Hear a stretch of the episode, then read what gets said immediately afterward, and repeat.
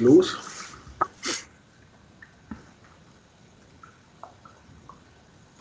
Jo, moin moin Gang und Germany, herzlich willkommen zum Videopodcast in der Offseason. Ähm, unser Thema heute sind die Inhouse Free Agents, also welche Verträge laufen aus. Wir wollen ein bisschen reden, ähm, wen muss man halten, wen kann man halten, auf wen kann man getrost verzichten und äh, wollen mal gucken, wen man sonst noch cutten könnte, um noch irgendwie ein bisschen Geld frei zu machen. Da habe ich nur die beiden richtigen Nerds eingeladen. Einmal aus Kiel ist Per am Start. Moin, moin. Und äh, aus Ostwestfalen der Felix. Moin. Wunderschönen guten Abend. Wie ist das Wetter bei euch? Wenn ich mal fragen Geil. Hier ist Winter Wonderland.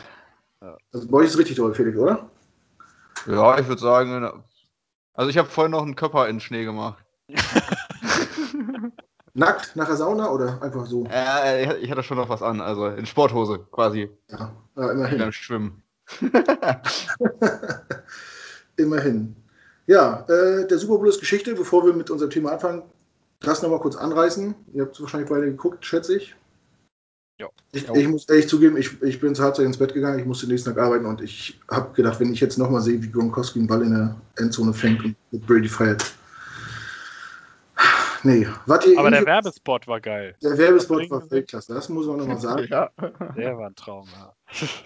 Und habt ihr das mitgekriegt, dass, dass der, ich weiß gar nicht warum, nicht gezeigt werden durfte beim äh, im Super Bowl? Ich habe ihn ja gesehen beim Super Bowl, also. Der, wurde- der wurde irgendwie oft davor, ich habe den bestimmt fünf, sechs Mal gesehen davor, aber irgendwo habe ich gelesen, dass der während des Super Bowls nicht gezeigt werden durfte. Also ich habe tatsächlich, muss ich sagen, bei RAN geguckt, weil die ungefähr eine halbe Minute schneller sind als der Game Pass. Und deswegen hatte ich das an, aber da haben sie ihn irgendwie eingespielt. Also ich habe Ja. nicht mitbekommen, den USA läuft. Dito. Ja. Aber wie fandet ihr das Spiel? Wart ihr, habt ihr damit gerechnet? Per? Nee. also ich hatte eigentlich gehofft, dass diesmal Brady nicht am Ende wieder gewinnt. Also im Endeffekt habe ich gegen Brady gar nicht mehr so viel, seitdem er nicht mehr bei den Patriots ist. Aber man will ja dann doch nicht, dass er mit Gronk am Ende, wie du sagst, wieder feiert. Irgendwie ist ja doch noch ein bisschen Antipathie übrig geblieben. Und ja, ich weiß nicht, ich war so vorher fest davon überzeugt, dass die Chiefs das machen, weil sie einfach für mich seit zwei Jahren so unaufhaltsam wirken. Auch die Offense und so kann jederzeit zünden. Aber merkwürdigerweise, ab dem zweiten oder dritten Drive der Chiefs war für mich irgendwie klar, dass die heute nichts aufs Board bringen werden. Die Kommentatoren haben die ganze Zeit ja auch gesagt, ach, das, das kann jede Sekunde losgehen, das kann sofort kommen, aber irgendwie habe ich die ganze Zeit gedacht, da kommt heute nichts. Und es kam ja auch irgendwie dann einfach nichts. In jeder entscheidenden Situation, dann war es wieder Dritter und Neun und er ist wieder um sein Leben gelaufen. Und ja, war echt enttäuschend. Also ich hatte gedacht, die Chiefs gewinnen das irgendwie mit zwei, drei Scores, aber ja, am Ende war es doch wieder andersrum. Anders. Felix, wie hast du das gesehen? Ähm, ich war gar nicht über den Ausgang wirklich enttäuscht, weil es mir in dem Fall quasi eh so ein bisschen egal war, wer gewinnt. Ich habe für beide Mannschaften ein paar Sachen, die ich gut finde, ein paar, also ein paar Sympathien, ein paar Antisympa äh, Antipathien. Ähm, ich hasse Brady jetzt zum Beispiel nicht. Ich finde den eigentlich sogar ganz witzig. Darf man ja, glaube ich, eigentlich gar nicht so laut sagen, aber äh, ist halt so. Und ich mag die Buccaneers einfach eigentlich. Ich finde Arians ist eigentlich ganz sympathisch. Für Todd Bowles habe ich mich wirklich sehr gefreut. Ähm, ja, und von daher, ich habe mich eigentlich auf ein spannendes Spiel gefreut. Da war ich eher enttäuscht drüber, dass das ja doch relativ schnell, relativ deutlich war. Wie Per schon gesagt hat, man hatte irgendwie nie das Gefühl, dass das jetzt wirklich noch kippen könnte. Ähm, so ein bisschen die Hoffnung war schon da, weil gegen San Francisco das Jahr davor die Chiefs ja auch lange irgendwie äh, auch in so einem Dornröschenschlaf mehr oder weniger waren, bis dieses West-Play auf Tyreek Hill da kam. Hat man schon noch ein bisschen drauf gehofft, aber ja, spätestens dann Mitte dritten Viertel war das Spiel dann spätestens gelaufen. Ähm, gab mit Sicherheit schon spannendere und bessere Super Bowls, gab aber auch schon schlechtere. Also ich bereue es nicht, dass ich mir angeguckt habe. Ja, richtig freuen tut es mich persönlich für Todd Bowles. Ähm, ja, weiß nicht, die waren ja, die Defense war ja kein Outstanding, also war über, überragend, was, was die mit der mit Kansas City gemacht haben. Ähm, Ja. und ich war sehr überrascht von, äh, von Mahomes, dass der, egal wie viel, ich, ich habe heute gehört, äh, Fast 500 Yards. fünf, fast 500 Yards gewonnen, bevor Ja. der Ball losgeworden ist. Ja. Und trotzdem, in, in was für Situationen der immer noch Bälle werfen kann, die halbwegs in Richtung äh, seiner Receiver fliegen. Also da, du siehst aber nicht, wo die stehen, denn, dann läuft er und läuft er noch einen Haken, noch einen Haken und fällt hin und wirft und denkst, oh, jetzt, wo geht der jetzt hin? Und dann lässt der Receiver den noch fallen und denkst, oh Gott, das wäre fast noch eine Completion gewesen. Naja, das ist halt sein Talent, ne? Aber hat ihm nicht viel gebracht. Äh, Tom Brady, sieben Ringe, Hut ab. dafür. Hört er jetzt auf oder macht er weiter, Per? Der macht immer weiter. ich kann mir das irgendwie nicht vorstellen. Der ist halt, er wirkt halt auch noch komplett fit, wenn man ihn sich so anguckt, sieht er nicht aus wie 43. Der sieht irgendwie gefühlt jünger aus als zu dem Moment, als er in die Liga kam. also, ich weiß nicht, solange es für ihn so gut läuft, gibt ja keinen Grund aufzuhören. Also, wenn er sich nicht schwer verletzt, er hat Spaß, er lebt in Florida, in einer schönen Stadt, hat da bestimmt ein tolles Haus am Wasser und so. Ja. Da kannst du auch das Vierteljahr, wo du, oder das dritte Jahr, wo du wirklich Football spielst, das noch entspannt machen, es sei denn, es läuft nicht mehr. Und ja, er hat all seine Buddies da, er kriegt jeden ins Team, den er da haben möchte.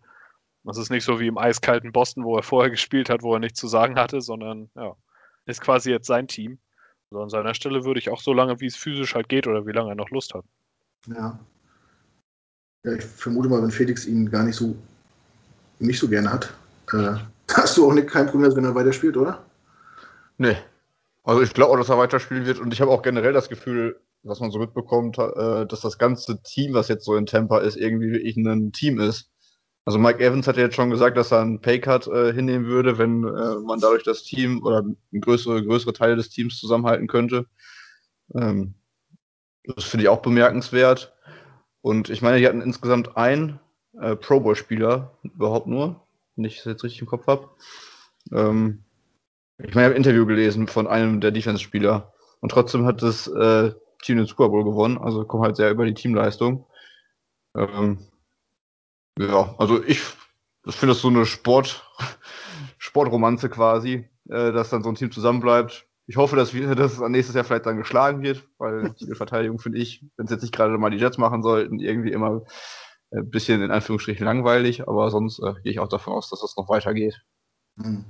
Ja, wie Pferde schon sagt, ich denke auch, äh, solange er noch kann, und der größte Faktor ist, glaube ich, dass er auch Spaß dran hat, was er macht, warum soll er aufhören? Er ist immer noch einer der Besten der Liga, auch wenn er nicht mehr scheinbar nicht mehr den Arm hat, den er früher mal hatte, aber wenn es für den Super Bowl reicht, warum soll er nicht weitermachen?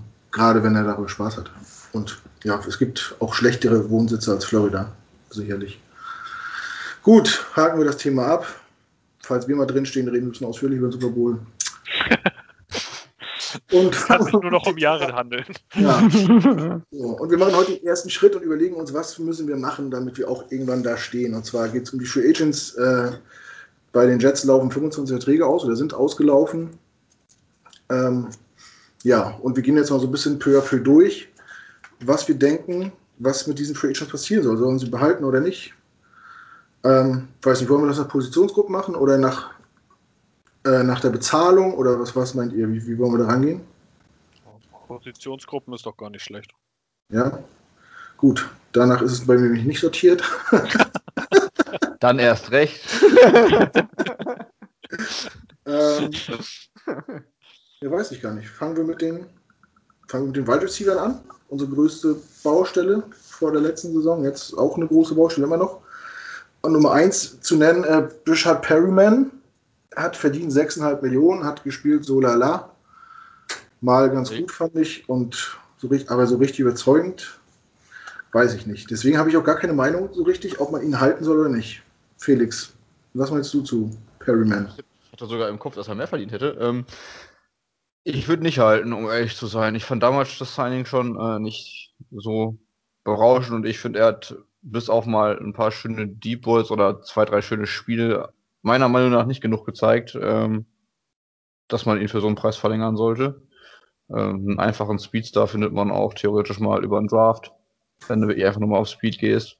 Oder ähm, ja, vielleicht irgendeiner Free Agent. Ähm, also ich würde für ihn keine 6 Millionen dann nochmal ausgeben. Per, was sagst du? Ich glaube auch nicht, dass er mit der Leistung 6 Millionen nochmal gerechtfer also rechtfertigen würde jetzt in der nächsten Free Agency. Die 6 Millionen hat er ja von uns eigentlich nur bekommen, weil er im letzten Dezember davor ja so, so einen Ausbruch hatte bei den Buccaneers wo alle anderen verletzt waren und irgendwer die Bälle ja dann fangen musste. ähm, ja, und ähm, wir hatten halt noch Cap Space und brauchten irgendjemanden. Ich glaube, das war so ein bisschen das Zusammentreffen, dass es überhaupt deswegen zu 6 Millionen gekommen ist. Ähm, ich fand das Signing damals auch schlecht. Das wirkte für mich so ein bisschen so, als würde man versuchen, Anderson mit einer günstigeren Variante zu ersetzen. Aber Perryman ist in keinem Level Anderson ebenbürtig, meiner Meinung nach. Er ist A, nicht so schnell, er hat nicht die Hände, er hat erst recht nicht das Route Running und, und er ist auch vor allem nicht so oft auf dem Platz wie Anderson. Also auf Perryman kannst du dich allenfalls verlassen, so unter dem Motto ist Nummer 4 Receiver, setzt du ein, wenn er da ist, super Sache, dann hast du einen, der das Field für dich breit macht. aber meistens ist er halt doch eher im Lazarett. Mhm. Und ich weiß nicht, also es ist niemand, auf den ich mich verlassen würde. Und seine Saison, gut, man kann sagen, wenn Flecko gespielt hat, dann hatte er seine Highlights so ein bisschen, was die Frage aufwirft, ob seine Probleme, wenn er auf dem Feld waren, was mit Darnold zu tun hatten. Weil Darnold ja auch Probleme hatte, irgendwie mal einen Deep Ball anzubringen oder da irgendwie überhaupt mal was zu bewegen. Aber ich weiß nicht, bei Perryman ist es von vornherein eigentlich so gewesen, er hat Flashes gehabt, auch bei den Ravens, bei den Browns, kannten, bei den Buccaneers. Kannten hm? Flecko und äh, Flecko und Perryman sich dann schon von den Ravens wahrscheinlich, ne?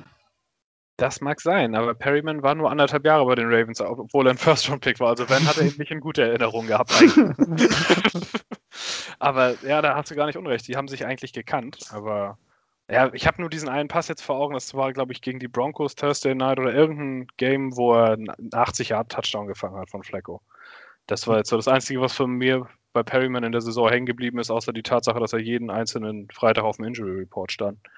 Also das ist für mich niemand, auf den ich mich groß verlassen würde.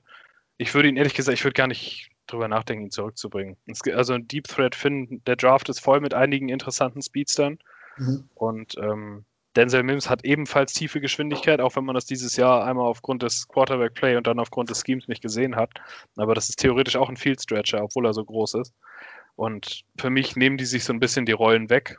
Und da ich Mims nächstes Jahr auf jeden Fall als Starting Receiver sehen wollen würde und lieber einen komplementären Receiver zu ihm haben wollen würde, ist mhm. Perryman für mich keine Option. Und der letzte Punkt, der für mich noch dazu kommt, die 49ers laufen über ihre Receiver ja sehr gerne diese End-Around-Plays und diese mhm. kurzen Bubble Screens, wo du in der Lage sein musst, mit dem Ball in der Hand was anzufangen, wo du im besten so eine Art Hybrid zwischen Running Back und Receiver bist. Und das ist Perryman nun so gar nicht. Also ich weiß nicht, ob es einen Receiver gibt, an den ich mich erinnern kann, der weniger Yards after the catch macht als er, es sei denn, er ist halt schon weit hinter der Defense. Also ist niemand, der jemanden aussteigen lassen würde oder der mit dem Ball in der Hand noch groß was anfängt. Deswegen ist da für mich kein Systemfit, kein Player-Fit in irgendeiner Hinsicht und ich würde ihn nicht mal zu einem Minimumvertrag zurückbringen. Oh, okay. Ja, ich frage mich, äh, wie, wie, inwieweit man äh, Receiver bewerten kann, wenn die ganze Offense irgendwie nicht abliefert. Also wenn, wenn dir keiner Ball zuwirft, kannst du es auch nicht zeigen. Ich kann mir jetzt nicht groß erinnern, dass er groß Fehler gemacht hätte, wenn er mal äh, eingebunden worden ist, aber gut, ja, äh, man sieht halt auch, äh, wenn man sich das Spiel anguckt, auch nicht, äh, hat er sich freigelaufen, war er überhaupt anspielbar oder so. Ja, aber da muss man auch manchmal, finde ich, sehen, ein Braxton Barrios ist mir positiver in Erinnerung, was die letzte Saison angeht, als ein Perryman. Auch wenn Perryman, ich meine, gegen die Patriots war es da, wo er zwei Touchdowns gefangen hat, einen tiefen und einen, wo, Patriots ja. wo sich der Verteidiger dann äh, ja, hinsetzt. Ähm, aber insgesamt über die Saison gesehen ist mir selbst ein Braxton Berrios mehr aufgefallen. Oder der war eine positive Überraschung vielleicht sogar. Aber es rechtfertigt halt, wie ich ja schon sagte, mit keiner, in keinster Weise, dass man Perryman hält, meiner Meinung nach. Gut, ja, machen wir da hinter den Haken hinter. Wenn ihr sagt, nee, dann was soll ich dazu sagen? ähm, ja, ansonsten haben wir noch zwei Leute, und zwar die Smith-Brüder, Vincent und Jeff. sind keine Brüder, aber äh, waren ja auch irgendwie im Roster, haben ja auch ab und zu mal gespielt. Was haltet ihr von den beiden? Wer möchte? Per nochmal? Ähm, ja, man kann die beiden ja gefühlt schon fast verwechseln. also nicht, äh, also weil sie denselben Namen haben, weil sie beide auf die gleiche Art und Weise so ein bisschen unauffällig sind, aber immer mal wieder so als dritter Receiver, wenn man so will, oder vierter Receiver reingekommen sind. Ähm, Vincent Smith ist mir aufgefallen vor zwei Jahren. Da habe ich diese beiden Runs im Hinterkopf, wo Adam Gase sich mal Mühe gegeben hat und ein Trickplay designt hat, wo Vincent Smith jeweils als der Receiver von einem Endaround einen vollkommen freien Walk-in-Touchdown hatte. Da gab es so ein, zwei Laterals hinter der Line of Scrimmage. Das Play hat er gegen die Eagles und gegen die Bills gelaufen und das war jedes Mal ein Touchdown. Und das ist so meine Erinnerung an ihn und eben die Tatsache, dass er gute Routen läuft für einen undrafted Receiver aus dem Division 2 College. Und ja, also ich fand ihn damals interessant und hätte diese Saison mit mehr Einsatzzeiten von ihm gerechnet. Warum das trotzdem nicht passiert ist, obwohl wir ja zwischendurch echt ziemlich short-handed waren auf Receiver, weiß ich nicht so genau. Stattdessen kam eben der andere, Jeff Smith, eher zu Einsatzzeiten. Ähm, ich meine, der hatte auch ein Spiel, wo er ein paar Bälle mehr gefangen hat für ein paar Yards. Aber auch das war eher so relativ unauffällig. Viele der Yards kamen dann eher in der Garbage Time. Ähm, man kann bei ihm gar nicht so sehr sagen, für was er eigentlich steht, außer dass er einigermaßen Ball fangen kann, einigermaßen sich freilaufen kann, aber auch nicht so gut. Er war auch undrafted. Ähm, ja, also ich würde Jeff Smith ist, meine ich, ein Exclusive Rights Free Agent. Und damit kannst du für den allergünstigsten Tarif auf jeden Fall zurückgebracht werden. Ich meine, das sind dann bei ihm 700.000 irgendwas. Und da er ja schon eine Entwicklung gezeigt hat, die letzten zwei Jahre, würde ich das tatsächlich investieren. Denn wenn du jemanden hast, der schon im Gebäude bei dir war, wo du weißt, der hat eine Arbeitsmoral, die ihn bis aufs Feld gebracht hat, obwohl er ein undrafted Free Agent ist, immerhin, dann kannst du auch noch sehen, ob du ihn ja weiterentwickeln kannst. Das heißt, wenn der Tarif so günstig ist. Ähm, bei Vincent Smith, mir gefällt halt diese Sache mit den Endarounds, über die ich eben schon gesprochen habe. Wenn er das laufen kann, dann passt er eigentlich ganz gut zu den, zur Shanahan Offense, dass man ihn da zumindest mal einbinden kann als Gadget-Player. Aber erstmal nicht ein normaler Restricted Free Agent und das würde dann dieses Jahr, wenn das so bleibt, über zwei Millionen kosten, ihn zurückzubringen. Und das ist er dann nicht wert. Aber ich würde ihm einen Vertrag vorlegen, Minimum, also Veteran Minimum, das günstigste, was du für einen Spieler drei Jahre in der NFL vorlegen kannst. Wenn er mhm. bleiben will, sehr gern, darf er sich gern weiter zeigen im Training Camp. Wenn nicht, dann alles Gute woanders. Ja.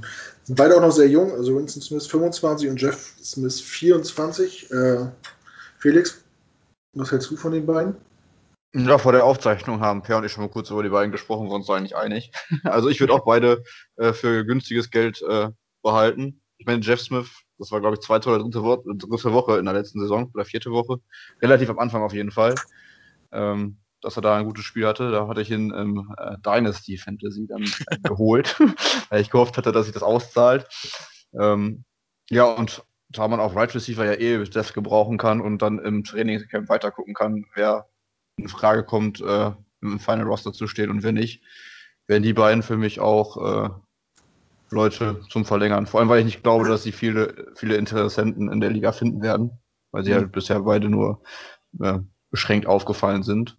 Ähm, und Gaze hat ja auch noch keinen neuen Job gefunden, um die beiden unter Vertrag zu nehmen. Ja, also. das, ja, genau, das kommt auch noch dazu. Ähm, von daher stimme ich da per voll und ganz zu. Gut. Kommen wir vom Wide Receiver zum Running Back. Da haben wir die Legende Frank Gore. Ähm, ja. ja, den will, glaube ich, keiner mehr sehen, so gerne ich ihn habe. äh, ich habe das irgendwie ein bisschen anders vorgestellt. Und dazu ist noch ähm, Josh Adams, der Free Agent wird. Felix, Frank Gore, ja. eine Option für die Zukunft? Auf der Trainerposition der Running Backs vielleicht. Sonst, äh, er möchte ja auch, glaube ich, zu San Francisco, äh, würde ich ihn da hinziehen lassen, wenn die ihn aufnehmen würden. Ähm, bei Josh Adams ist es ein bisschen anders, den würde ich für günstig Geld behalten wollen mit wenig Garantien, aber sonst glaube ich, passt er gut in das äh, neue Scheme. Ähm, ist ein athletischer, robuster Running Back. Äh, hat auch, wenn er gespielt hat in der letzten Saison, eigentlich fand ich ähm, einen sehr, sehr guten Eindruck gemacht. Und hatte ja auch schon eine Produ ein produktives Jahr mindestens bei den Eagles vorher. Ich meine, 800 Yards ist er da gerusht. Ähm, also dem würde ich auf jeden Fall eine Chance geben. Würde ich eher machen, als einen äh, teuren Free Agent äh, zu sein oder äh, früh im Draft einen äh, Running Back zu picken. Hm, per, Josh Adams für dich auch äh, haltenswert? Ja, Josh Adams finde ich auch interessant, ähm, wie Felix schon gesagt hat. Er hat ja auch schon ein Jahr in der NFL gezeigt, dass er was kann bei den Eagles. Ähm, da war er, glaube ich, sogar der Leading Rusher bei denen in dem Jahr als Undrafted Free Agent. Genau. Also Verstehe ich gar nicht, warum der letztes Jahr nicht so viele Touches bekommen hat, aber es ist natürlich sehr wichtig, dass Frank Gore 20 Mal den Ball pro Spiel bekommt im Alter von 38 Jahren, wenn man nur um den Second Overall Pick spielt. Aber ich würde, also Josh Adams sehe ich schon als Option für die Zukunft. Er bringt für mich ähm, eine interessante Kombination aus Größe, Stärke und trotzdem ziemlich Speed mit. Wie Felix sagt, ist das für das System eine gute Sache. Wenn wir tatsächlich diese Outside-Zone laufen, dann brauchst du einen Receiver, der imstande ist, schnell zu sein und auch imstande ist, dann möglichst schnell Entscheidungen zu treffen, ob er jetzt nach innen cuttet oder nicht. Und Adams sehe ich da gar nicht als so schlechten Fit. Mit seiner Größe ist er vielleicht auch als Goal-Line-Back nochmal eine Option, weil ich glaube nicht, dass wir nächstes Jahr einen alles bestimmenden Running Back haben werden, sondern das wird über ein Komitee ablaufen mhm. mit mehreren Leuten, die da was zu beitragen. Und er ist auf jeden Fall wertvoll, meiner Meinung nach, was das angeht, denn er bringt unterschiedliche Dinge mit. Als Powerback etwas, was wir sonst auch noch nicht haben, weil P. Ryan, Ty Johnson und Pete Guerrero, ja, ich zähle ihn jetzt nochmal auf, die sind ja alle eher von der kleineren Sorte. Von daher wäre er für mich eine Option. Er ist auch Restricted Free Agent, also da gleiches Thema wie bei Vincent Smith. Den Tender würde ich ihm nicht geben, weil er zu teuer ist, meiner Meinung nach, um ihm so viel Cap zu geben. Aber wenn er zu einem Veteran Minimum Deal zurückkommen will, gerne. Und Frank Gore kann von mir aus gerne bei den 49ers seine Karriere beenden oder wo auch immer Adam Gaze noch einen Job findet. ja. Ähm, ja, sehe ich ähnlich. Ähm, ich habe hab überhaupt nicht verstanden, warum Adams äh, so wenig Touches gekriegt hat. Obwohl er wirklich äh, tatsächlich Leading Rusher der Eagles war mit 800 und ein bisschen Yards in der Saison. Ähm, ja, so gern ich äh, Frank Gore mochte, äh, verstanden habe ich es nicht, dass er so oft eingesetzt worden ist. Und obwohl man ja auch relativ früh einen Running Back gepickt hat im Draft. Und obwohl alle ja. anderen auch gezeigt haben, dass sie es äh, können und auch mal verdient hätten, aber gut. Ich glaube, für P. Ryan könnte es jetzt eng werden im neuen System. Meinst du? Wenn er Pech hat, ne? Aber ich fand, er hat ein paar gute Ansätze dahingehend gezeigt, dass er ein One-Cut-Back ist. Also er sieht eine Lücke, Ach, macht einen zu langsam, ne? Finde ich. Ja, die Geschwindigkeit ist dann die Frage. Also eine Outside-Zone sehe ich mit ihm auch eher schwierig. Aber er ist ein ganz guter Passblocker und muss ja auch ab und an mal einen haben, der da hinten einen Ball notfalls fängt oder so. Also ich sehe ihn nicht als den Featured Back, wie es ein Raheem Mostert bei den 49ers ist. Mhm. Aber jemand, der vielleicht reinkommen kann und so die Rolle von einem Tevin Coleman übernehmen kann. Als Art Third Down Back, vielleicht Richtung Goal Line. Oder wenn du mal bei dritten und eins irgendwie was brauchst. Als einer, der dann halt einfach, so ein Typ wie Bilal Powell, der imstande mhm. ist, einen Cut zu machen, nimmt, was da ist. Also ja, ich habe die Hoffnung noch nicht aufgegeben, dass er was beitragen kann, aber ein Featured Back ist er wahrscheinlich ja, wird eng. Muss er noch ein bisschen was drauflegen. Ja, ist auch schwer zu beurteilen nach so einer Saison, ne? Ich glaube, auch die ersten Spiele für, verletzt gefehlt, ne? Aber am Ende ja. auch wieder. Oder ja, stimmt. Gut, Running Backs abgehakt. Was kommt denn dann? Ich glaube, über Quarterbacks müssen wir nicht groß reden. Da haben wir äh, nur Joe Flecko. Stand jetzt. Den will ich wieder haben, du. Das ist die Option für die nächste Saison. äh, wenn man ihn nicht mag, er, er war ja für, für einen erfahrenen Backup der im Super Bowl MVP war relativ günstig. Ich habe hier stehen 1,5 Millionen im Jahr. Das hat ja. seinen Grund. ich hatte auch nicht den Eindruck, dass er besonders zur Teamfähigkeit beigetragen hat. Das überhaupt nicht. Stimmt. Ja. Ich weiß noch, bei den Broncos war er ja das Jahr davor und dann wurde Drew Lock gedraftet und dann hat ihn noch einer gefragt, ob er so die Art Rolle Mentor übernehmen will. Da meinte er so von wegen, ich bin Starting Quarterback, ist nicht mein Job. Und genauso wirkt er auch, wenn er da in Helm und Montur an der Seite steht, in der Hoffnung, darf ich jetzt bitte rein. Das haben wir schon öfter thematisiert, dass er mal bei G stand und gewartet hat, dass sich äh, Daniel irgendwie das Kreuzband reißt oder so. Das ist keine Art. Gut, Joe Flacco ist auch abgearbeitet. ja, aber ich finde trotzdem für, für, den Preis und für, für das, was er kann oder konnte, äh, ist das, war das schon okay so. Sportlich gesehen. Menschlich natürlich fand ich es auch nicht so prall. Ähm, ja, wo, wo machen wir weiter? Tight Ends habe ich hier zwei stehen. Daniel Brown und wie heißt der? Ross Travis. Wer ist Ross Travis? ist auch dieser ungeschulte Basketballer, der schon seit vier Jahren oder fünf Jahren in der NFL versucht, als Titan irgendwo Fuß zu fassen. War nicht vor bei den Cowboys? Ja, Cowboys, Colts und dann ist er irgendwie bei uns vor zwei Jahren gelandet, teilweise im Practice Squad und so. Aber er hat auch, glaube ich, ein paar Mal auf dem Feld gestanden letztes Jahr wegen Verletzung. Aber okay. nicht, dass er groß aufgefallen wäre irgendwie. Also auch nicht. Äh, will man den behalten? Also ich, ich höre ich hör ein Nein raus. ich glaube, das äh, ist nicht so entscheidend, ob Ross Travis nächstes Jahr bei den Jets ist oder nicht. Das, die Frage, also Daniel Brown finde ich gar nicht so kacke.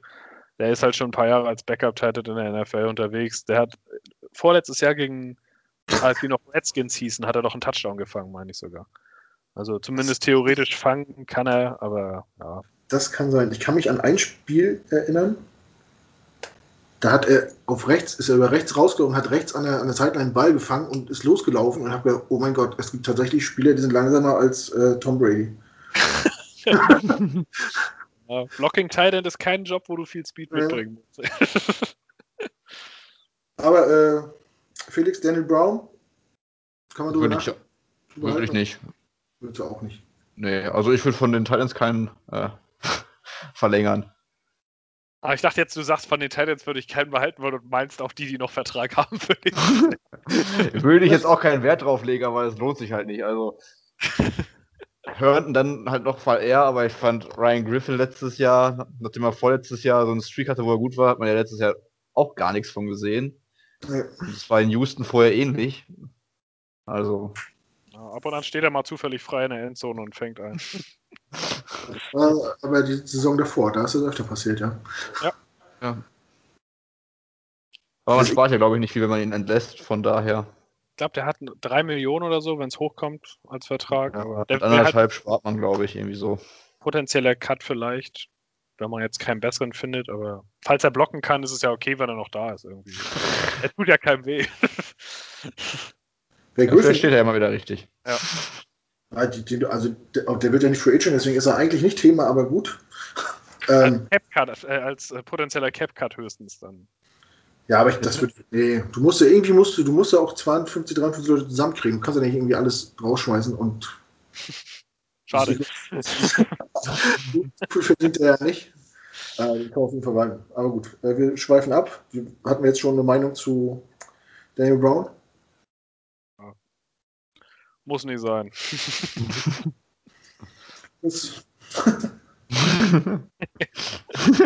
So, müssen wir gleich raus hier. Den setzen wir vor die Tür.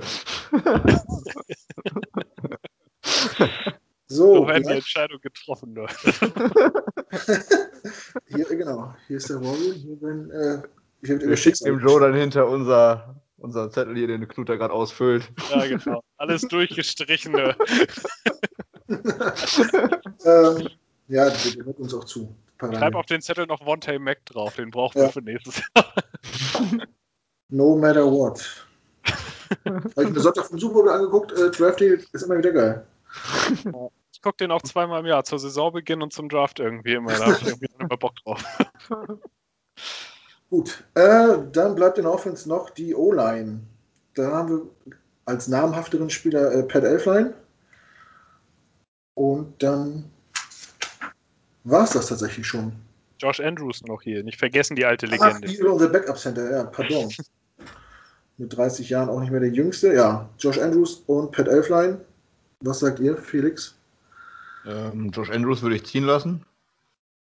Ich persönlich. Und Pat Elfline würde ich versuchen, nochmal günstig unter Vertrag zu nehmen. Ich meine, der ist ja von Minnesota gekommen. Ähm, also da glaube ich auch äh, schon mal ein ganz gutes Jahr vorher. Ähm, und ich fand ihn jetzt bei uns auch okay. Für das Geld musst du erstmal auch einen haben. Hm. Und ähm, ich glaube nicht, dass wir uns für, den, für einen ähnlichen Preis dann auf der Free Agency groß äh, verbessern könnten. Ähm, von daher würde ich ihn für einen günstigen Preis einfach resignen und äh, ja, gucken, was das Trainingscamp dann noch so bringt. War, glaube ich, auch verletzt das ist Anfang der Saison. Ja. Per? Pat Josh, also Josh Andrews würde ich auf gar keinen Fall zurückbringen. Der hat, glaube ich, letztes Jahr bei PFF ein Overall Grade von unter 20 bekommen. Für die paar Spot-Starts, die er gemacht hat. Also da hättest du dann wirklich, das ist dann so auf Ben Quale-Niveau von vor den Jahren davor. Austauschbare Verkehrshütchen. Weiß ich sowieso nicht, warum man den im Endeffekt geholt hat. Das heißt übrigens Lieblingshütchen, auch wenn du als Kieler das Wort nicht gerne aussprichst, das heißt Liebe. Ja, nee, also Andrews für mich auch muss nicht sein. Bei Elfline ist halt so die Frage, wie passt er ins System rein? Ich denke mal, wenn wir die Offense so übernehmen, wie sie von den Shanahans entwickelt wurde und wie sie die letzten Jahre in der NFL war, ist Elfline als Fit eher so fragwürdig. Du musst da halt die Fähigkeit haben, aus der Geschwindigkeit heraus ein Outside-Zone-Blocking-System durchzuführen. Heißt, du musst im Laufen imstande sein, den Mann vor dir zu halten, musst ein bisschen Mobilität mitbringen, Athletik, all sowas. Und genau dieses System in der minimalen Abwandlung wurde ja bei den Vikings von Gary Kubiak gelaufen und die haben Elfline letztendlich als Zweitrunden-Pick entlassen. Und so, da weiß ich jetzt nicht so genau, ob der mag dran liegen, dass er verletzt gewesen ist oft, mag aber eben auch dran liegen, dass er kein gutes Fit für eine Outside-Zone-Offense ist. Als Passblocker fand ich ihn immer besser als im Run-Block dieses Jahr auch, aber ich, er ist mir nie besonders positiv jetzt aufgefallen, seitdem er zu uns gekommen ist. Äh, Auch nicht so negativ. Ähm, ob er als Backup bleibt, weiß ich nicht. Es gibt sicherlich noch Teams, die sich erinnern, dass er mal ein First-Round-Prospect war, auch wenn er am Ende am Tag 2 gegangen ist. Von daher, das sorgt ja oft dafür, dass Teams ein bisschen mehr bezahlen, als man eigentlich erwarten würde in der Free Agency. Deswegen ein Jahresvertrag zum Minimum. Kommt für mich darauf an, was unser neuer O-Line-Coach John Benton und der, Run, der ja auch Run-Game-Coordinator ist, dazu sagt. Ob er dem als fit sieht, ob er der Meinung ist, dass er sein Talent in dem System umsetzen kann oder nicht. Ähm, dann würde ich das danach entscheiden. Aber ich die Zeichen sprechen für mich dagegen, weil wenn er wirklich gut da reinpassen würde, verstehe ich nicht so genau, warum Kubiak ihn dann entlassen hat.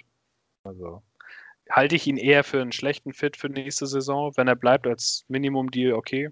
Kann man Mhm. ja sehen, ob was draus wird, aber ich sehe ihn nicht so als Kandidaten dafür. Ja, ich würde ihn behalten wollen für, für kleines Geld, für einen fairen Preis, einfach um ein bisschen tiefer und Erfahrung auch äh, in die O-Line zu kriegen. So schlecht fand ich ihn jetzt nicht in der Saison, natürlich, wie er jetzt, äh, wie er jetzt ins neue System reinpasst. Äh, ja, kann schon gut sein, dass das nicht so ein Scheme-Fit ist, äh, wie vielleicht andere Spieler auf der Position. Dann war es das schon mit der Offense. Ähm, machen wir weiter. Fangen wir hinten an? Fangen wir mit den Cornerbacks an? Oder fangen wir vorne an? Was sagt ihr? Können wir auch von den Cornerbacks anfangen. Gut. Da ist nämlich ein Spieler ganz weit oben auf der Liste, der schon für viel Gesprächsstoff gesorgt hat die letzten Tage bei den Jets-Fans, Brian Poole. Äh, dann haben wir noch Arthur Mollett, der Free Agent wird. Ähm, lass mich kurz gucken. Bennett Jackson sagt mir auch irgendwie jetzt so gar nichts. Safety, glaube ich. Das wird als Cornerback gelistet, ist auch schon 30. Und dann ist noch Kieran Brown. Wer möchte anfangen? ja, mach ruhig. Ja, okay, also ich würde davon, äh, Brian Poole würde ich eigentlich ganz gerne resignen. Ähm, ja, war jetzt letztes Jahr häufig verletzt. Ähm, aber insgesamt, glaube ich, zählt er immer noch zu den äh, ja, Top 10 Slot Corners in der Liga. Ähm, von daher, das Slot wird immer wichtiger. Den würde ich schon versuchen zu resignen, wenn das nicht klappen sollte. Auch wenn jetzt die Free Agents nicht unbedingt Thema sein sollen, wäre ich auch mit einem Desmond King zufrieden. Äh, der Free Agent wird, meiner Meinung nach, äh, wenn ich mich jetzt richtig erinnere. Ja. Ähm, sonst würde ich aber hoffen, dass wir einen Brian Poole einfach äh, verlängern, einfach weil er bei uns eine Renaissance erlebt hat und äh, ja, es auch mal schön ist, mal positive Schlagzeilen zu machen. Ähm, und sonst zu einem relativen geringen Betrag würde ich auch noch Alpha Molet wieder zurückbringen. Ich fand, der hat zumindest Flashes gezeigt, ist mit Sicherheit kein, kein äh, gesetzter Starter in der Liga, also kein Cornerback, vor dem man so denkt, äh, da zittert der gegnerische Wide Receiver vor, aber schon jemanden, den du äh, einfach mal reinschmeißen kannst, wenn es Dev-Probleme gibt oder wie auch immer. Ähm, als soliden Cornerback würde ich den für einen äh, angemessenen Preis zurückbringen. Ja. Per, wie siehst du die Situation auf Cornerback? Ja, es sind tatsächlich fast so die interessantesten eigenen Free Agents, oder zumindest die interessanteste Gruppe, wo ein paar brauchbare Namen zumindest dabei sind. Ähm, ich fange mal von unten an. Kyron Brown, dieser Cornerback, äh, das ist der zweite Exclusive Rights Free Agent, den wir haben. Und irgendwann äh, mal. Würdest du kurz mal erklären, was das bedeutet eigentlich?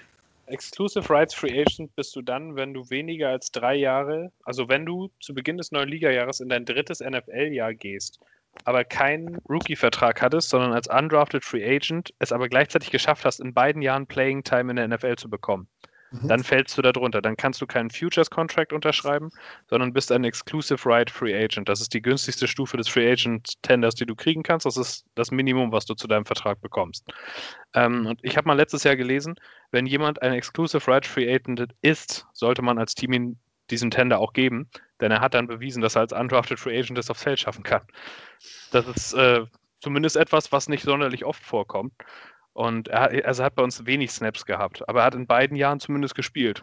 Also er ist mir nicht groß in Erinnerung geblieben in irgendeiner Form. Wahrscheinlich war er als Special-Teamer irgendwie mehr mit dabei. Dann war er, glaube ich, auch ein Jahr relativ viel verletzt. Aber ich würde ihm diesen Tender einfach geben, weil das sind, glaube ich, nur 680.000 oder sowas. Und wenn er es zweimal geschafft hat, es in die 53 zu bringen als Undrafted Free Agent, dann würde ich sehen, dass ich ihm nächstes Jahr die Chance nochmal gebe. Zumal viel günstiger bekommst du Depth auf der Position dann auch nicht. Ähm, dann Bennett Jackson. Ich dachte eigentlich, das wäre ein Safety, aber ich weiß gar nicht, ob der für uns überhaupt groß gespielt hat letztes Jahr. Das war so ein Waiver-Claim von den Ravens, wo ich dachte, dass Joe Douglas den bestimmt kannte von früher oder so. Aber der ist, glaube ich, auch nur in Special Teams zum Einsatz gekommen. Weiß ich nicht. Müsste man nicht unbedingt zurückbringen. Ähm, Arthur Mollett finde ich ganz eigentlich eine ganz coole Story, weil der es ja nach mehreren Jahren so als Journeyman bei uns damals geschafft hat, vor zwei Jahren im Kader auch hängen zu bleiben, also es auch mal reinzuschaffen. Ähm, und immer wenn er gespielt hat, ist er zumindest mit seiner positiven Energy aufgefallen. Also er tackelt hart, er fällt auf mit seinen Plays, er ist jetzt auch kein schlechter Man-Cover-Corner. Bei PFF waren seine Grades immer so im oberen Durchschnitt. Ähm, sein Problem ist eher, dass er auch nicht wirklich auf dem Feld bleiben kann. Also er verletzt sich relativ oft. Ähm, dafür hat er aber zumindest Position Flexibility, hat auch als Safety die letzten Spiele letztes Jahr ausgeholfen, als wir da so viele Verletzte hatten. Also, wenn er wiederkommen möchte zum Minimumgehalt, dann würde ich das gerne machen. Er kann Special Teams, er kann Corner, Slot Corner und Safety spielen. Das ist als Death Player nicht unwichtig und alles auf einem vernünftigen Level. Ähm, also kann man zumindest drüber nachdenken. Ja, und Brian Poole, der größte Name mehr oder minder von unseren Free Agents fast. Ähm, also ich mag Brian Poole total, zumal ich auch finde, dass wir so viele Florida Gators wie möglich sammeln sollten. so als äh, mein Favorite College Team. Aber er hat bei uns im vorletzten Jahr mega gute Leistungen gebracht, war da mehr oder minder einer der besten Slot-Cornerbacks der NFL. Auch dieses Jahr waren seine Leistungen auf dem Feld wieder gut, hat sich dann natürlich auch oft verletzt.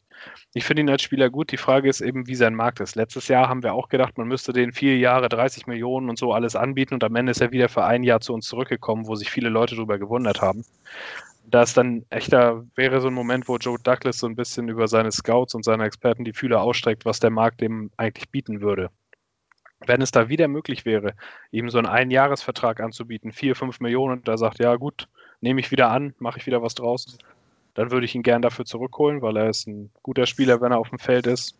Als Leader mit Energy ist er auch immer aufgefallen.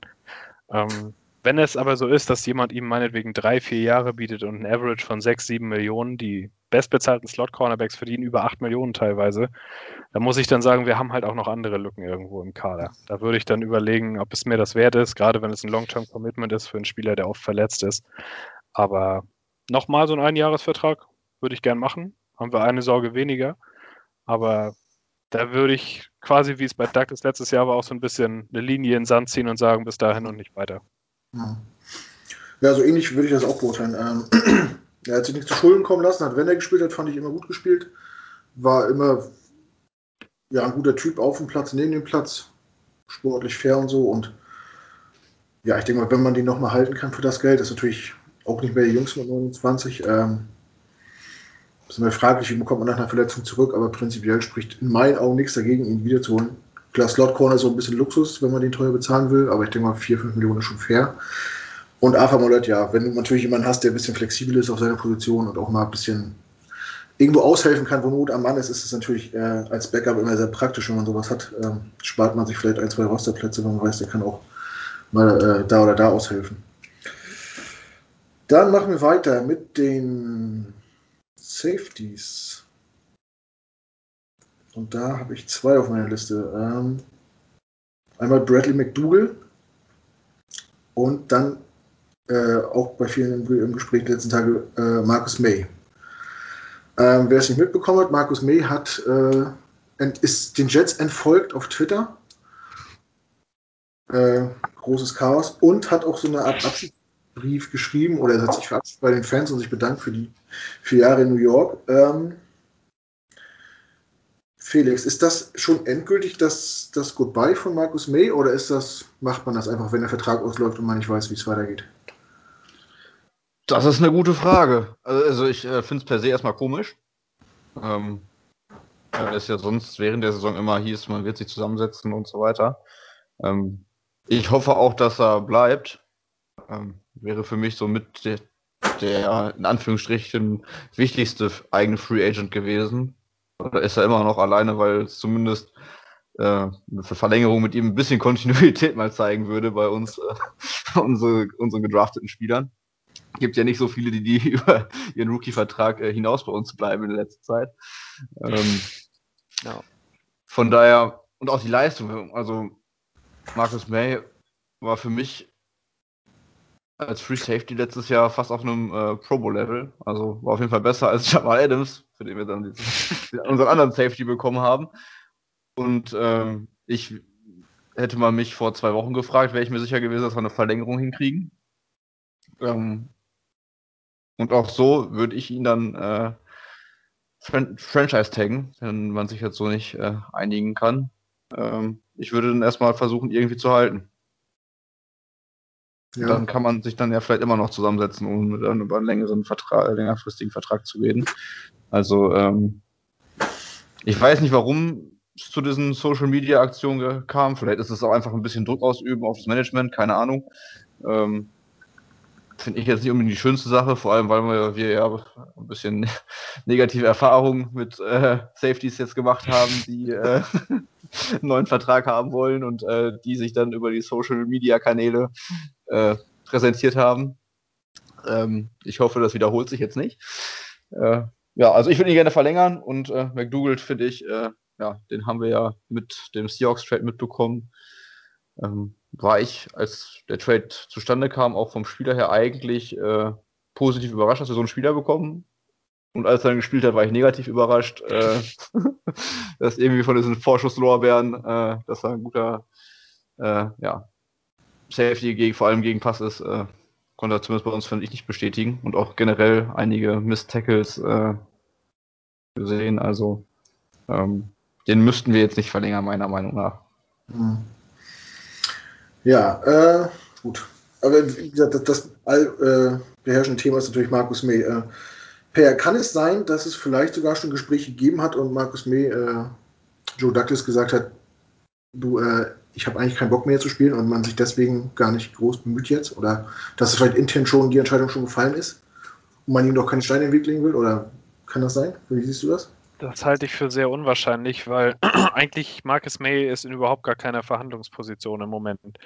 Weil ähm, das Problem für ihn ist der Franchise-Tag. Denn der Franchise-Tag, nochmal zur Erklärung, bemisst sich nach den fünf besten Gehältern einer Position. Wenn du also den Franchise-Tag auf einen Spieler legst, bekommt er den Durchschnitt der fünf höchstbezahlten Safeties in der NFL in seinem Fall. Und da Safeties in der NFL nicht hoch bezahlt werden, wäre dieser Franchise-Tag 10,8 Millionen was für einen Spieler seiner Güterklasse ein absoluter Witz ist.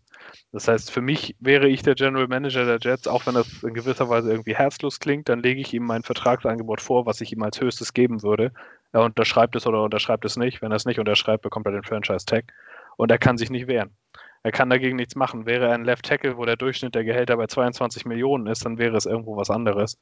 Aber er ist da in einer relativ unglücklichen Situation und ich glaube, das hat auch dafür gesorgt, dass er eben diesen, diesen Social Media Move in Anführungszeichen gemacht hat. Ich denke mal, seine Agency und er haben sich da beraten, was können wir hier eigentlich machen, um für mich ein gutes Value rauszuholen. Und da haben sie gesagt, ja, wir üben halt ein bisschen Druck aus, in der Hoffnung, dass wir dadurch einen besseren Vertrag irgendwie erhalten und ähm, machen das so. Aber ich denke, er hat da keine Handhabe. Er kann natürlich ein äh, Holdout machen wenn er den Franchise-Tag nicht haben will. Aber bei Marcus May kommt ebenfalls noch erschwerend hinzu, als er gedraftet wurde, war er bereits 24. Er ist einer der ältesten Second-Year-Contract-Player, die ich je gesehen habe irgendwie. Ich weiß nicht, wie lange der auf dem College unterwegs war oder was bei ihm dafür gesorgt hat, dass er schon ein bisschen älter ist. Aber er wird 29 im Verlauf der nächsten Saison ja. in seinem zweiten Vertrag. Oder 28? Er ist, er ist, jetzt, er ist jetzt 27. Ja, doch, 28, genau. Wollen wir ihn nicht älter machen, als er ist. Aber ähm, für ihn ist die Situation, denke ich, ein bisschen unglücklich und ich glaube, das sorgt auch dafür, dass da jetzt so ein Move passiert ist, weil es eigentlich ja gar nicht sein Stil ist, weil von ihm ja auch so unter der Hand was kam, von wegen das, was Adams gemacht hatte, wäre nicht so sein Stil.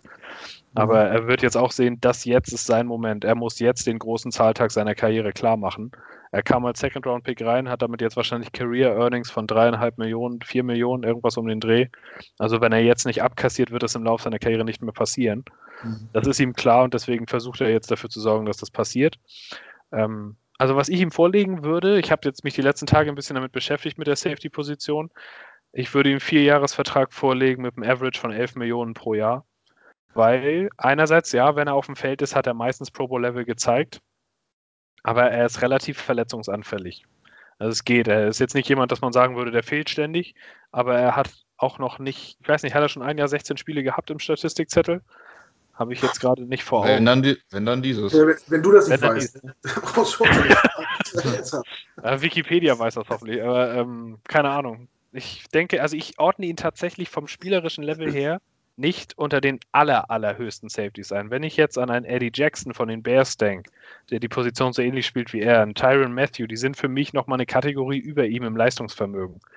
Und die haben auch Verträge bekommen, die irgendwo bei 13, 14 Millionen pro Jahr angesetzt wird. Und ich denke, der Agent von May wird auch in die Gespräche reingehen und sagen, hier, komm, den Vertrag von dem aus Chicago habt ihr gesehen, den hätten wir auch gern. Und dann wird Joe Douglas sagen, ja, aber hier, hör mal, du, du bist ja noch nie im Pro Bowl gewesen und du interceptest ja auch nicht so viel. Das, ich denke, die werden in der Mitte irgendwo einen Grund finden. Wenn Joe Douglas ihn wirklich wiederhaben möchte, dann spricht wenig dagegen, einen Vertrag abzuschließen. Die Jets haben das Cap Space. Wenn sie ein Zeichen setzen wollen, wir behalten unsere eigenen guten Leute, dann können sie das tun. Aber ich halte es für ausgeschlossen, dass Marcus May in der nächsten Saison nicht das Jets-Trikot trägt, eben wegen dieser Franchise-Tag-Situation. Und ich glaube ehrlich gesagt auch nicht, da der Franchise-Tag ihm 11 Millionen knapp bezahlen würde, dass mhm. es Geld davon wegzugehen, wenn du erst dreieinhalb in deiner Karriere verdient hast. Also, ja, halte ich für sehr unwahrscheinlich. Mhm. Also ich denke, er würde diesen Franchise-Tag wahrscheinlich zähneknirschend akzeptieren, würde vielleicht à la Jalen Ramsey mit so einem Truck, wo irgendwie künstliche Geldscheine drin sind, zum Trainingcamp vorfahren. Aber ja, ich denke, er ist nächstes Jahr ein Jet auf die eine oder andere Art. Ja. Schöner wäre es natürlich auch für seine Identifikation mit dem Team, wenn du ihn langfristig unter Vertrag bringst. Das setzt ein Zeichen für ihn, für die Mannschaft. Ähm, ich glaube ehrlich gesagt immer noch, dass das passiert. Aber im Zweifelsfall bin ich mir sehr sicher, dass Joe Douglas das Instrument Franchise Tag da verwenden wird.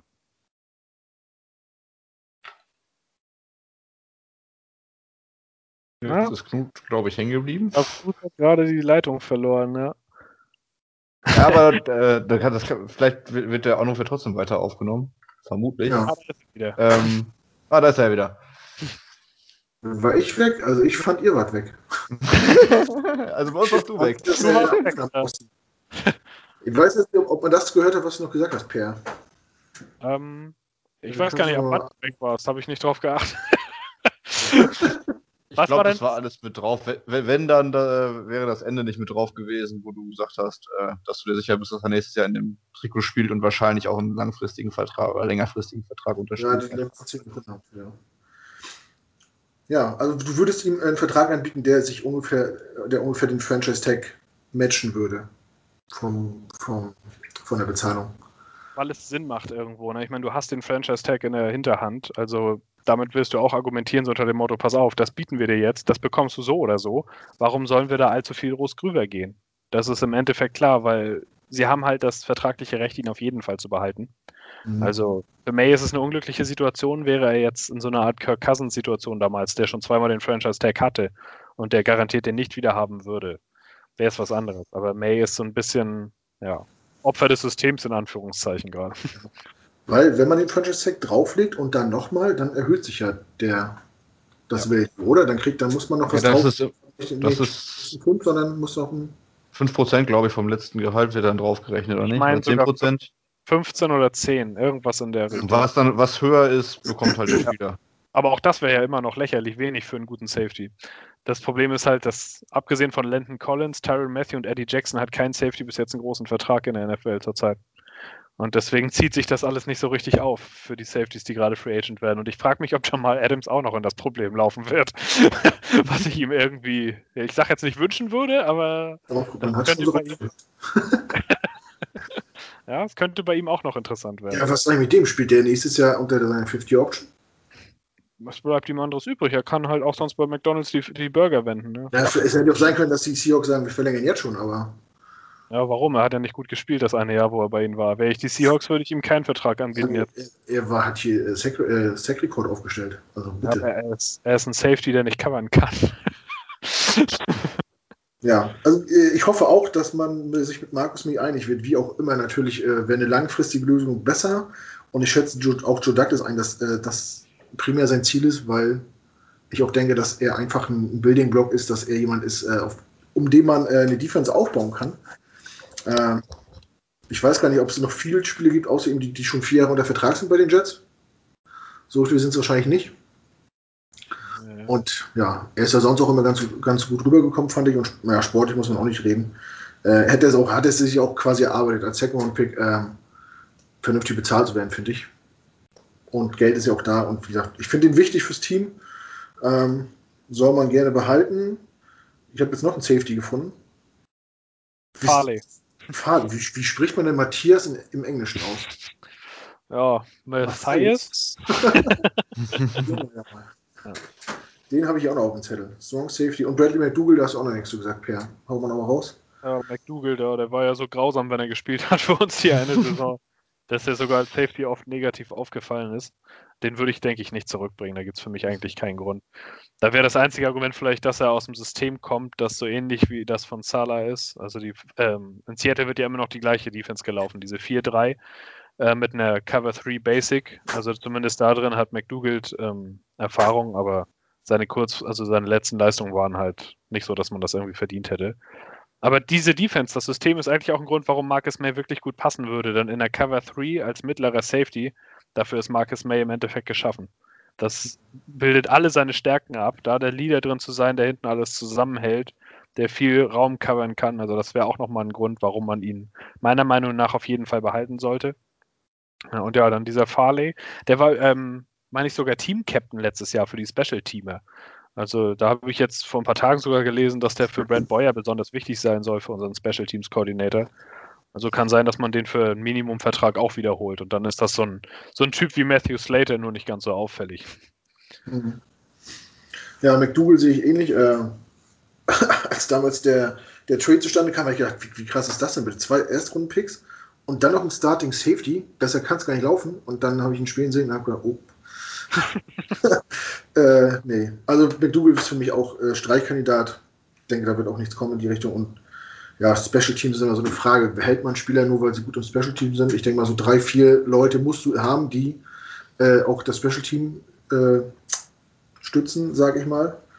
Ähm, ja, und wenn er der Captain ist und der verlängerte Arm vom, vom Special Teams Koordinator, dann ja, deswegen habe ich dich ja dabei. Das wusste ich zum Beispiel nicht, dass er da so, ähm, so gefragt ist. Ich habe mich bei Madden immer gewundert, warum das Team-Captain bei einem Backup-Safety war. Deswegen fiel mir das auch bei habe ich echt noch nicht drauf geachtet. Na gut. Haben wir Safeties auch. Dann haben wir äh, ein paar Linebacker. Die gehen wir mal einzeln durch, weil so viel haben wir auch gar nicht mehr.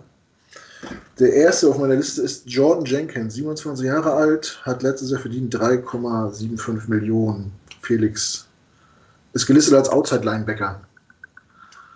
Ja, ähm, da bin ich ein bisschen ambivalent. Keine Ahnung. Ich mag Jordan Jenkins. Ich finde, er hat jetzt in der letzten Saison die Saison davor nicht bestätigt. Ähm, aber es wäre trotzdem so eine schöne Home Story, wenn er da bleiben würde. Ähm, also ein bisschen Death bringt er mit. Wenn er für zu einem kleineren Paycut bereit wäre, würde ich ihn, glaube ich, zurückbringen. Einfach weil er so ein erfahrener Spieler ist. Ähm, wer weiß auch, was äh, im neuen Scheme noch aus ihm rausgekitzelt wird. Ähm, ja, also ich würde ihn für ein, mit einem kleinen Paycut äh, behalten. Mhm. Wenn er dazu nicht bereit ist, dann soll er seinen Marktwert testen und äh, ja, wäre ich nicht ganz, wäre auch nicht äh, dramatisch. Ja. Wenn ich mich recht entsinne, Per hat, hat doch äh, Jordan Jenkins letzte Saison erst verlängert vor einem Jahr, oder? Und hatte doch gedacht, er hätte einen größeren Markt nach der Saison davor, kann das sein?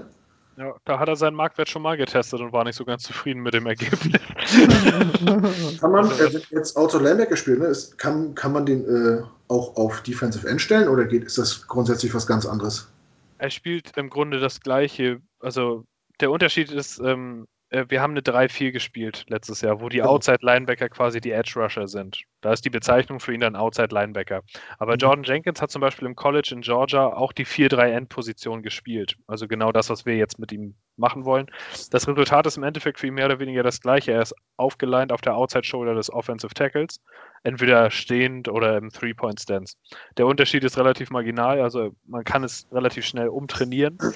Was er mitbringen muss für das neue System ist ähm, die Fähigkeit, guten Edge zu setzen. Das kann er. Und er muss imstande sein, regelmäßig seinen Tackle zu besiegen, damit man aus der 4-3 heraus ohne allzu viel Blitzes Druck mhm. erzeugen kann. Und das kann er halt nicht. also zumindest, ähm, wenn er Sex macht, sind das Coverage-Sex oder Effort-Sex, wo er es irgendwie in der zweiten Welle schafft. Er ist niemand, der um den Outside-Tackle rumknallt wie ein Von Miller, wo du schon vom Snap weg siehst, dass der Quarterback Angst hat, weil er da um die Ecke kommt. Das ist nicht sein Spiel. Er ist jemand, der gegen den Run effektiv ist und seine Sex deswegen macht, weil die restliche Defense ihren Job gut macht und er dann irgendwann durchkommt. Ähm, ich mag ihn total gerne. Ich mochte ihn schon aus dem College total gerne, was mehr oder weniger beweist, dass es eine Position gibt, die ich überhaupt nicht scouten kann und das sind Edge Rusher. und das ist bei ihm irgendwie also ich habe ihn total gern, ich mag seine Interviews. Er ist für mich jemand, der von mir aus auch gerne bleiben darf, aber wenn man ganz ehrlich ist, ist sein Value nicht mehr als das von einem knapp überwetteten Minimum Deal, so wie Felix auch gesagt hat. Mhm. So jemanden hast du als dritten oder vierten Edge Player. Also, und vielleicht noch als netten Typ, der dann auch noch Special Teams spielt. Aber er konnte seine sieben Sex-Saison oder acht Sex, was er im Jahr davor hatte, leider nicht bestätigen, obwohl ich es ihm total gewünscht hätte, weil ich ihn, ich mag ihn einfach. Ich hätte überhaupt kein Problem damit, wenn er wiederkommt, aber ich sehe seinen Fit in dem System eher weniger. Ähm, ja, deswegen glaube ich nicht, dass er nächstes Jahr noch bei uns sein wird. Ja, genau, das wollte ich mich gerade ansprechen. Äh, falls es zu dieser Systemumstellung kommt, wonach es ja aussieht, wäre das, denke ich, auch der Erste, der so ein bisschen hinten runterfällt, weil man vielleicht gar keinen richtigen Platz mehr für ihn hat im, im, im Team oder auf dem Feld so richtig. Ähm, ja, weiß ich auch nicht. Ich sehe es ähnlich wie du. Ich mochte den auch immer gerne und fand auch das gut, dass er verlängert hat letztes Jahr. Ähm, ich sehe ja, seh halt nicht, wie er, wie er jetzt noch reinpasst. So, so leid mir es tut. Ähm, ja, für das Geld würde ich ihn, glaube ich, nicht verlängern. Ich weiß es nicht. Genau. Ich bin hin und her. Ja. Kannst ihm halt Veteran Minimum anbieten, dann sagt sein Agent, euch haben sie ja wohl ins Hirn geschissen. Und dann ist er halt im Endeffekt irgendwo anders. Aber ja. ich fürchte, es ist für beide Seiten besser jetzt. Also ich, ich bin auch der Meinung, dass äh, letztes Jahr eine Free Agency eine Summe von irgendwie 8 Millionen im Raum geschwert hat, die er gerne haben wollte. Oder seine, Genau, weil seine Sexzahlen damals vergleichbar waren mit Preston Smith, der ein Jahr vorher einen ähnlichen Vertrag dann von den Packers bekommen hat. Mhm. Aber im Endeffekt gucken sich die Leute das Tape auch an und sehen dann halt, dass der eine ein Edge Rusher ist und der andere einfach nur ein Run Defender. Mhm. Und da war der Unterschied. Gut. Werden sehen. Äh, der nächste, den ich habe, ist Inside Linebacker Neville Hewitt. Und dazu, wir können ihn gleich mitnehmen, äh, Patrick und Wua Sor. Wie spricht man aus? Wer weiß es? Onuazor war schon gar nicht schlecht, glaube ich. Okay. Würde ich mich auch anschließen. Ja. Zu Transfer sind beide Inside-Linebacker. Äh, Hewitt ist 28 und äh, Patrick ist 29. und die haben beide 2 Millionen im Jahr verdient. Eure Meinung zu den beiden? Felix? Ähm, also ich würde einen von beiden gerne wiederbringen. Ähm, wie gesagt, wir stellen das System um. Das heißt, man braucht jetzt nicht mehr ganz so viele Mittellinebacker, wie man sie sonst äh, vielleicht hätte gebrauchen können. Ähm, ich finde, beide sind solide NFL-Spieler, vor allem wenn sie für einen ähnlichen Preis gehalten werden können. Ähm, ich würde eher mit Hugh, glaube ich, gehen, weil er, klingt jetzt marginal, aber er ist ein Jahr jünger, er ist länger bei uns. Ähm, Patrick ist ja auch letztes Jahr erst zu uns gestoßen. ähm, ja, ich hoffe ja irgendwie immer noch auf äh, Blake Cashman irgendwie, dass der vielleicht sich als äh, Mittellinebacker, ja wahrscheinlich nicht, aber wir kriegen ja auch äh, CJ Mosley noch wieder zurück. Hoffen wir es mal. Ähm, dadurch ist noch ein Platz weniger in der Mitte frei. Ähm, von daher, wenn ich mir aussuchen dürfte von beiden, würde ich Jud behalten. Behalten würde ich den, der äh, für günstigeres Geld bereit ist, da zu bleiben. Sonst finde ich, sind sie vergleichbar. Okay. Per, wie siehst du die beiden? Neville Hewitt mag ich auch ganz gern, weil er eine gewisse Energy mitbringt. Der fällt einem auf irgendwie als Linebacker. Allerdings in beider Hinsicht, weil was er so gar nicht kann, ist covern. Also ich, äh, die Highlight, das Highlight für mich letzte Saison war, als Neville Hewitt in einer Art Temper 2 Defense die tiefe Zone als Linebacker nehmen sollte und vollkommen überfordert mit dem gegnerischen Slot Receiver war, mehrmals. Also ja, das ist halt so ein Beispiel dafür, wenn Coaches die Stärken ihrer Spieler nicht kennen oder nicht richtig einsetzen. Hewitt ist auch so ein ganz guter Run Defender eigentlich. Bei ihm stellt sich für mich die Frage, wie er ins neue System reinpasst, weil die 49ers spielen oder haben im letzten System sehr oft, gerade wenn es in Nickel-Coverages ging, eine 4-2 nur noch gespielt und keine 4-3. Da waren dann die beiden Linebacker Fred Warner und Drake Greenlaw, wenn er nicht gerade verletzt war. Und die waren beide gut darin zu covern. Und das, das ist bei Neville Hewitt halt nicht gerade die Stärke. Bei unserem Freund Patrick ist das aber das, was er ein bisschen besser kann. Das hat er zumindest bei den Ravens gemacht, aber er hat auch absolut keine Erfahrung in der 4-3. Er hat ja auch bei den Ravens eine klassische 3-4 gespielt, hat er ja neben CJ Mosley gespielt, was meiner Meinung nach einer der Gründe war, warum man ihn überhaupt geholt hat, weil die beiden sich schon kannten, miteinander lange gespielt haben und äh, Onwasor seine besten Saisons neben ihm hatte. Und ich kann mir immer noch vorstellen, dass das vielleicht eine Rolle spielt, gerade weil er auch ein bisschen leichter ist. Er ist für einen Linebacker, er ist nur 6 Fuß 230, also fast die, man könnte fast meinen, die Maße von einem Safety. Ähm, und Coverage konnte er damals besser. Der war ja jetzt auch lange schwer verletzt. Ob das noch so ist, ob das Speed noch da ist und so, das ist halt schwer zu sagen. Ich denke mal, Hewitt wird nicht zurückkommen, weil er die Fähigkeiten nicht so mitbringt. Und weil er halt die letzten vier Jahre von Adam Gase gecoacht wurde, keine Ahnung. auch bei den Dolphins vorher ja schon. Und der andere vielleicht, wenn er ein Jahres Minimumvertrag bekommt, kann ich mir vorstellen, dass Douglas da wieder zuschlägt und sagt, hier, probier mal, vielleicht klappt das. Zumal ich denke, dass er als Weakside-Linebacker mit Coverage-Aufgaben vielleicht funktionieren könnte, zumindest wenn er das Skillset noch hat, was er vor zwei Jahren hatte dann wäre das vielleicht eine Option wert, aber im Endeffekt sind beides keine Spieler, wo man jetzt ans Telefon rennen müsste, um den Agenten anzurufen und zu sagen, wir wollen dich wieder haben. Sondern bei Hewitt wäre es eher so eine Charaktersache. Ich denke mal, der Typ war wirklich gut für einen Lockerroom, zumindest wirkt es für mich so. Hat auch immer seine Snaps gemacht auf dem einen oder anderen Level. Ja, und bei Onward Store wäre halt wirklich nur, dass man mit dem Gedanken spielt, dass er gut ins neue System passt. Aber beide sind für mich eher Replacement-Level. Hm. Gut, ja, habe ich jetzt irgendwie nicht so eine Meinung zu. Äh, ja, ist halt auch immer oft eine Geldfrage. Ne? Ich denke, wenn, wenn der Preis stimmt, um ein bisschen den Roster aufzufüllen, dann kann man auch Spieler mal halten, die sich schon im Team auskennen und äh, Erfahrung in der NFL haben. Ist ja nicht so, dass jeder Free Agent irgendwie lachend nach äh, New Jersey läuft und sagt, ja, endlich Jet. Ähm, Was? ähm, ja, gehen wir weiter. Ähm, wen haben wir da jetzt noch? Jetzt habe ich hier zum Beispiel Leute wie Bryce Hager und Terrell Basham. Ja, beide unter eine Million verdient. Terry Basham äh, ist mir noch in Erinnerung. Bryce Hager hat zum Ende der Saison, glaube ich, auch ein bisschen mehr gespielt, ne? Ja, der musste, weil ja alle Inside-Linebacker einer nach dem anderen verletzt war. Haben sie ihn noch von der Straße geholt. Was sagst du zu den beiden, Per? Hager würde ich nicht zurückbringen. Es gab Gründe, warum er bis in Dezember rein keinen Vertrag in der NFL hatte, nicht mal während des Trainingcamps. Also der durfte sich vorhin irgendwo zeigen, bis bei uns einer nach dem anderen wie die Fliegen gefallen sind. Und eigentlich auch nur, weil sie ihn kannten. Also Greg Williams kannte ihn von den Rams vorher. Ich denke mal, dass er die Telefonnummer noch irgendwo gefunden hat und dann dachte, naja, komm, für zwei Handy. Spiele. Ja.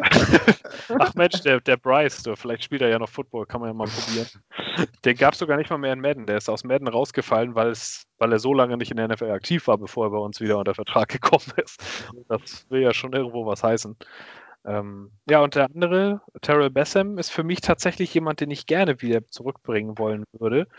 Ähm, weil der ist mir ganz gut aufgefallen irgendwie letztes Jahr. Der hat so ein bisschen die Rolle gehabt, die Jordan Jenkins im Jahr davor hatte, fand mhm. ich. Also so ein bisschen der Typ, der die Aufräumsex in Anführungszeichen einsammelt, der gegen den Run ab und an mal ein gutes Play hatte und der meiner Meinung nach gut imstande war, die 1 gegen 1 Situationen zu nutzen, die sich durch Quinnen Williams und Foley in der Mitte ergeben haben, weil die gedoppelt wurden und er dann outside mal einen 1 gegen 1 hatte. Und wenn es besonders gut lief, war das ein Tight End und den hat er dann auch relativ flott mal geschlagen. So, er hat meiner Meinung nach seine Rolle im System gut ausgeführt. Ähm, ich glaube auch, dass er in eine 4-3 ganz gut passt, weil er mehr Geschwindigkeit mitbringt als Jordan Jenkins, gleichzeitig aber auch gegen den Run bis jetzt nicht negativ aufgefallen ist, finde ich. Deswegen würde ich ihm tatsächlich sogar ein Jahr bis zu dreieinhalb Millionen auf den Tisch legen und sagen, wir nehmen dich gerne wieder, kannst ja mal zeigen, was du kannst. Ja. Das wäre so in der Richtung so ein bisschen weniger als Jenkins letztes Jahr von uns bekommen hat. Aber ich finde schon, dass er sich einen kleinen Race verdient hat. Ist jetzt kein Mega-Player, mit dem du planst, aber so ein Edge-Player Nummer 3. Mhm. Da kannst du schlechter treffen als ihn, finde ich. Oder zumindest jemanden, den du in der Rotation mit reinwerfen kannst. Und ja, für mich ein Spieler, den ich ganz gern wiedersehen würde und wo ich auch ein bisschen mehr zahlen würde, als das, was er bis jetzt hatte. Mhm. Felix, wie siehst du die beiden? Hast du da eine Meinung zu? Ich sehe es ziemlich genau wie Per. Ähm, vor allem bei Basham kommt ja noch dazu, der ist 26, meine ich. Ja, noch ziemlich jung. 25 oder 26, auf jeden Fall noch jünger als ähm, äh, als Jenkins und hat da vielleicht auch noch ein bisschen Entwicklungspotenzial. Und meine ich halt letztes Jahr dann sogar auch 4 Sex gemacht. 3 ja. Sex. Irgendwie so um den Dreh und ein paar gute Tackles. Ähm, doch, würde ich auch äh, verlängern. Pass auf, jetzt kommt's nämlich. Ich habe nämlich auch gedacht, der ist jünger und habe gedacht, Mensch, Potenzial und so, der kann sich noch entwickeln, behalt ihn mal. Der ist genauso alt wie äh, John Jenkins. Der ist schon 27. Aber ein Jahr weniger in der Liga, meine ich. Ja, das kann gut sein. Aber ich habe auch immer, wenn ich ihn gesehen habe, gedacht, Mensch, gar nicht so schlecht und so. Das könnte, da könnte der hat noch, da hat noch Luft nach oben, und, aber der macht es ganz gut. Aber ah, 27 ist schon, da ist man schon über den Talentstatus hinaus, würde ich sagen, ne? Der kann auch was. ja, ich will, euch, ich will euch da auch nicht widerreden. Das, das maße ich mir auch gar nicht an. Hast recht. Zu Recht. Hätte ich auch nicht gedacht. Ich dachte auch, der wäre 25, muss ich ehrlich ja, sagen. Oder? Auch mal jünger gesehen. Habe gedacht, ja, für das Alter ist es schon okay und dauert auch ein bisschen, bis man richtig fußfest, aber gut. So, und dann haben wir noch als Linebacker Frankie Louvu, der Mann mit der schönen Frisur, und Harvey Lengi, den Mann mit dem schönen Namen. Und auch eine schöne Frisur, oder nicht? Ja, stimmt, der hat doch so eine ähnliche Frisur. Ja, stimmt, ja, stimmt. Ja, ja, jetzt wo ihr es sagt. Ja, beide äh, Lengi 29, äh, Frank Ludo 25, haben so um die 600.000 verdient, bisschen mehr. Felix? Ja, für den Preis würde ich beide wiederholen. Erstmal ja. fürs Camp. Ähm, aber sonst würde ich sonst würde ich Duo bevorzugen. Also einen von beiden würde ich, glaube ich, fürs Camp wieder wiederholen. Ähm, und ich finde, Frankie Lou hat zumindest ein paar Flashes mal gezeigt, ähm, dass man ihn für Minimumvertrag ruhig nochmal ein äh, Jahr nehmen kann. Und äh, Lengi ist vor allem halt wegen der Haarfahrt aufgefallen und weil er zumindest echt Einsatz gezeigt hat. Ja. Äh, ja, limitiert ist er. das ist halt so. ähm, Wäre jetzt auch nicht böse, wenn er, wenn er geht, aber irgendwie, keine Ahnung, hat er, obwohl er ja jetzt mehr oder weniger nur Kurzauftritte hatte, äh, schon so ein bisschen Kultstatus bei mir erlangt. äh, per, glaubst du, dass Frank Louve für ein Minimum zu halten ist? Also ich würde, hätte ihn jetzt höher eingeschätzt. Ja, Luvu ist immer so, das ist für mich so der jährliche Training Camp Darling, wo jedes Jahr die Beat Reporter sagen, oh Mensch, der gerade wieder mit dem Flashplay um die Ecke, mit dem Sack oder irgendwas besonders coolem. Und ich finde den auch, weiß ich nicht, irgendwie habe ich irgendwas für den übrig. Ich finde den als Spieler sehr interessant. Auch jemand, der vom Körpertyp her ungewöhnlich ist für seine Position. Ist relativ schlaksig, also kein klassischer Linebacker eigentlich. Ähm, aber er kann in vielen Varianten eingesetzt werden. Und bei ihm, finde ich, ist das neue System sowas, wo er in mehreren Rollen eingesetzt werden könnte. Bei den 49ers die 4-3 Strong Side Linebacker Position ist sowas, wo ich ihn sehen könnte, wo du hauptsächlich gegen den Run arbeitest, auch mal den Quarterback rushen darfst, aber halt beim dritten Down vom Feld gehst, weil da mehr Coverage gefragt ist.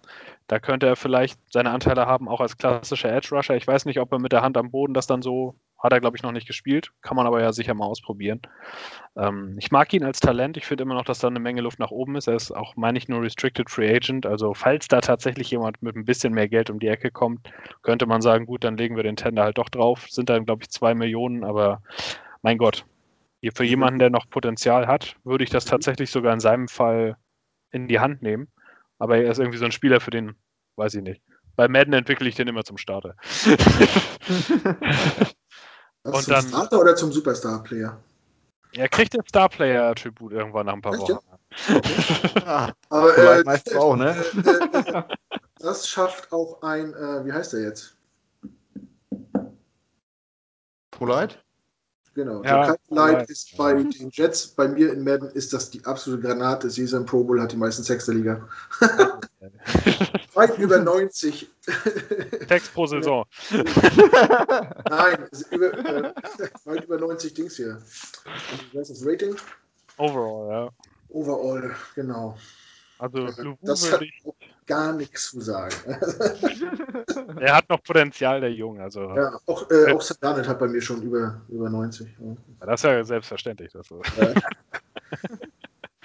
ja, und HW, HW mhm. Lengi ist so ein bisschen die zweite Camp-Story jedes Jahr. Der fällt, ist bei den Camp Reports wird er jeden Tag als Standout irgendwie genannt. Und eigentlich war er ja mal Outside-Linebacker, dann Inside-Linebacker, das ging ja dann nicht so gut dieses Jahr, als er dann mal versuchen sollte, in Coverage mitzuspielen. Aber als Special-Teamer wohl auch irgendwie auffällig, dass, wie Felix sagt, so eine Veteran Minimum gern wieder ins Camp zurücknehmen. Mal sehen, was, wo er dann am Ende ankommt. Ob er im neuen System überhaupt irgendwo reinpasst, wird sich zeigen. Also da er keine so richtig feste Position hatte, weiß ich jetzt nicht. Aber ist auf jeden Fall ein Versuch wert, einfach weil das auch ein guter Typ zu sein scheint. Und ja, kämpft sich jedes Jahr als undrafted Free Agent. Und das auch im gehobenen Alter, weil er ja von BYU kam. Also wo du ja teilweise diese, wie nennt sich das, Mission machen musst, was die mormonische Kirche da anbietet, wo du mehrere Jahre irgendwie unterwegs bist und was dafür sorgt, dass manche Spieler in Taysom Hill zum Beispiel ja auch deutlich älter ist, obwohl er erst drei Jahre in der NFL ist. Deswegen ist es bei Langy ja auch so. Aber da könnte man argumentieren, mit 29 ist dann ja vielleicht sogar noch Potenzial da, wenn er noch gar nicht so lange dabei ist. Also, noch, nicht so, noch nicht so verbraucht. Ja, genau. Also, das Profil ist noch nicht, noch nicht ganz abgefahren.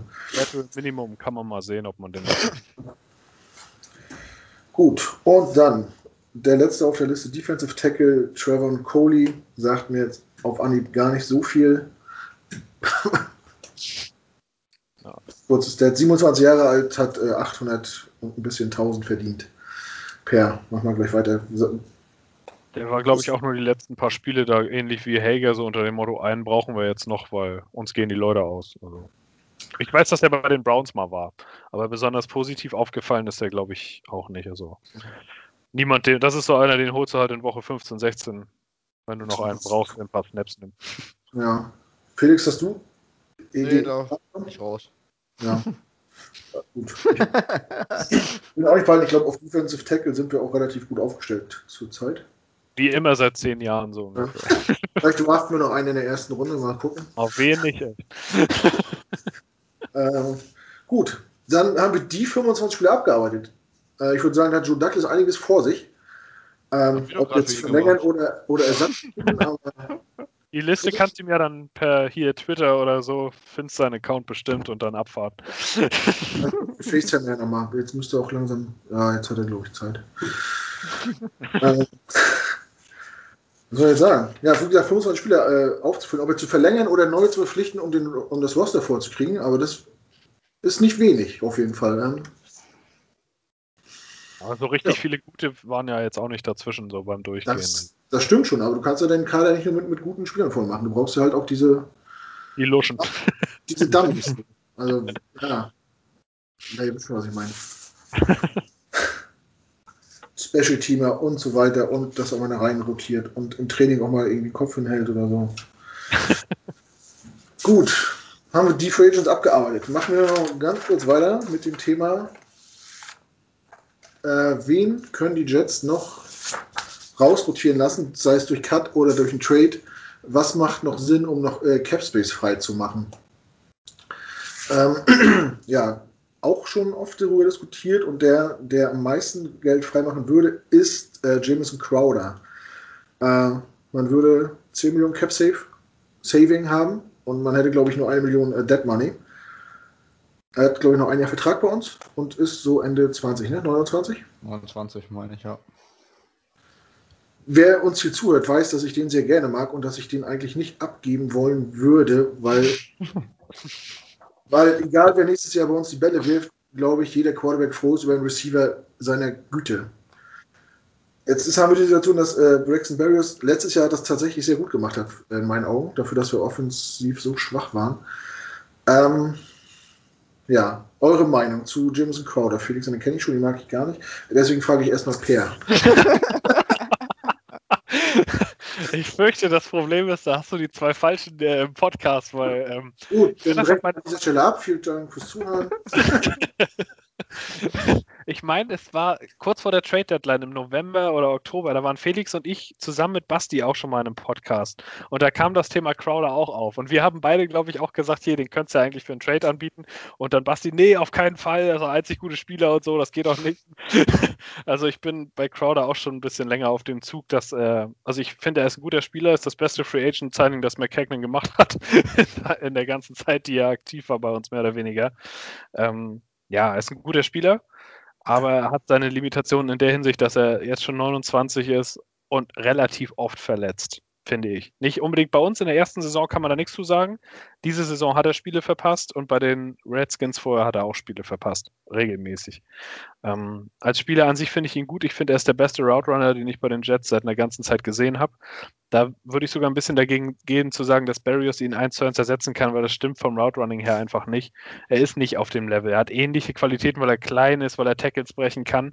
Aber wenn es darum geht, wirklich sich frei zu laufen, ist da noch ein bisschen was hinterher. Kann er ja aber vielleicht noch lernen, muss man sehen. Ähm, bei Crowder ist für mich der Punkt einmal eben, du kannst 10 Millionen sparen, indem du ihn abgibst. Dann denke ich immer noch, dass es ein Team geben wird, das uns einen Day-3-Pick für ihn anbieten wird, weil er eben ein gewisses Level mitbringt, weil es Teams gibt, die solche Slot-Receiver gut gebrauchen. ähm, ja, weil er, weiß ich nicht, er hat bewiesen, dass er was kann, ist einer der besten Slot-Receiver der NFL. Und dann der dritte Punkt, der für mich so ein bisschen gegen ihn spricht, ist das System, weil bei den 49ers die Slot-Receiver sind nicht 5 Fuß 8, sondern das ist so ein Typ wie Debo Samuel oder Brandon Ayuk, die ein Tank sind, die mit dem Ball in der Hand auch einen Tackle brechen, indem sie ihn durchlaufen. Denn das ist bei diesen Endaround-Runs notwendig. Du kannst da nicht einfach jeden ausjuken lassen. Das passt in dem System nicht so richtig rein. Du musst auch imstande sein, bei den Bubble Screens so ein bisschen Kontakt einstecken zu können. Denn als Slot Receiver in dieser Offense kriegst du den Ball in dieser Situation sieben, acht Mal.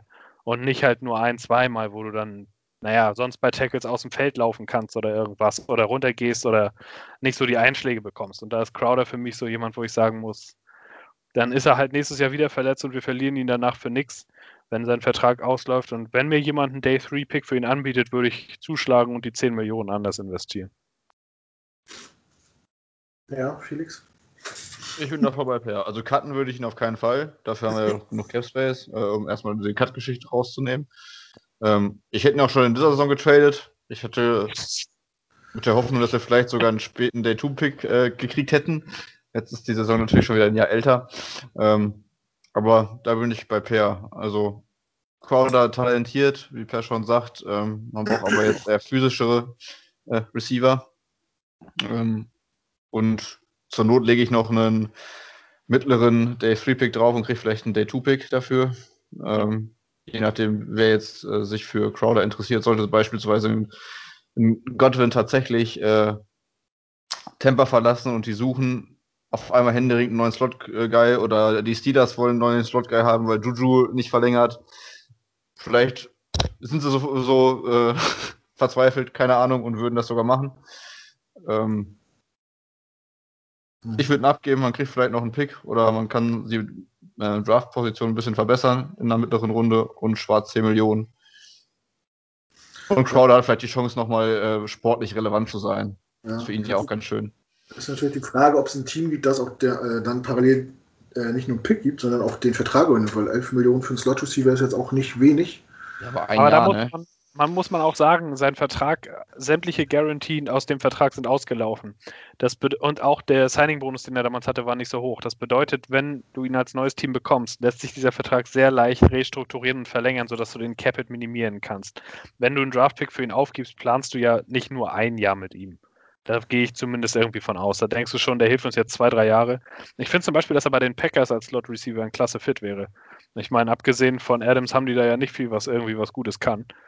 Ähm, das wäre eine gute Hilfe für kurze Pässe in der Offense zum Beispiel. Und da wäre garantiert die Möglichkeit dann zu sagen, hier, du bist jetzt hier, mit dir machen wir jetzt eine Restrukturierung über zwei, drei Jahre, du kriegst noch ein bisschen mehr garantiertes Gehalt und dann wären alle Seiten irgendwo zufrieden. Also die Möglichkeit besteht schon. Ja. Okay, ja, wirklich die falschen Leute eingeladen heute. Ähm,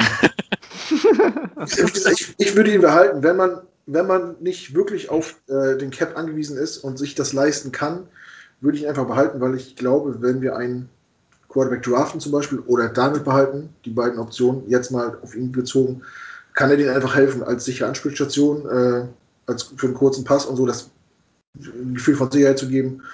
Ähm, ja, aber ja. die 10 Millionen zum Beispiel kannst du auch in Curtis Himmel investieren. Also, ja. Weil du kriegst ein ähnliches Paket, der noch ein bisschen jünger ist und noch variabler einsetzbar ist, der auch mal Running Back gespielt hat und vielleicht daher auch nochmal eher einen Tackle bricht. Ja, wenn der zu uns kommen will für das Geld, das. Äh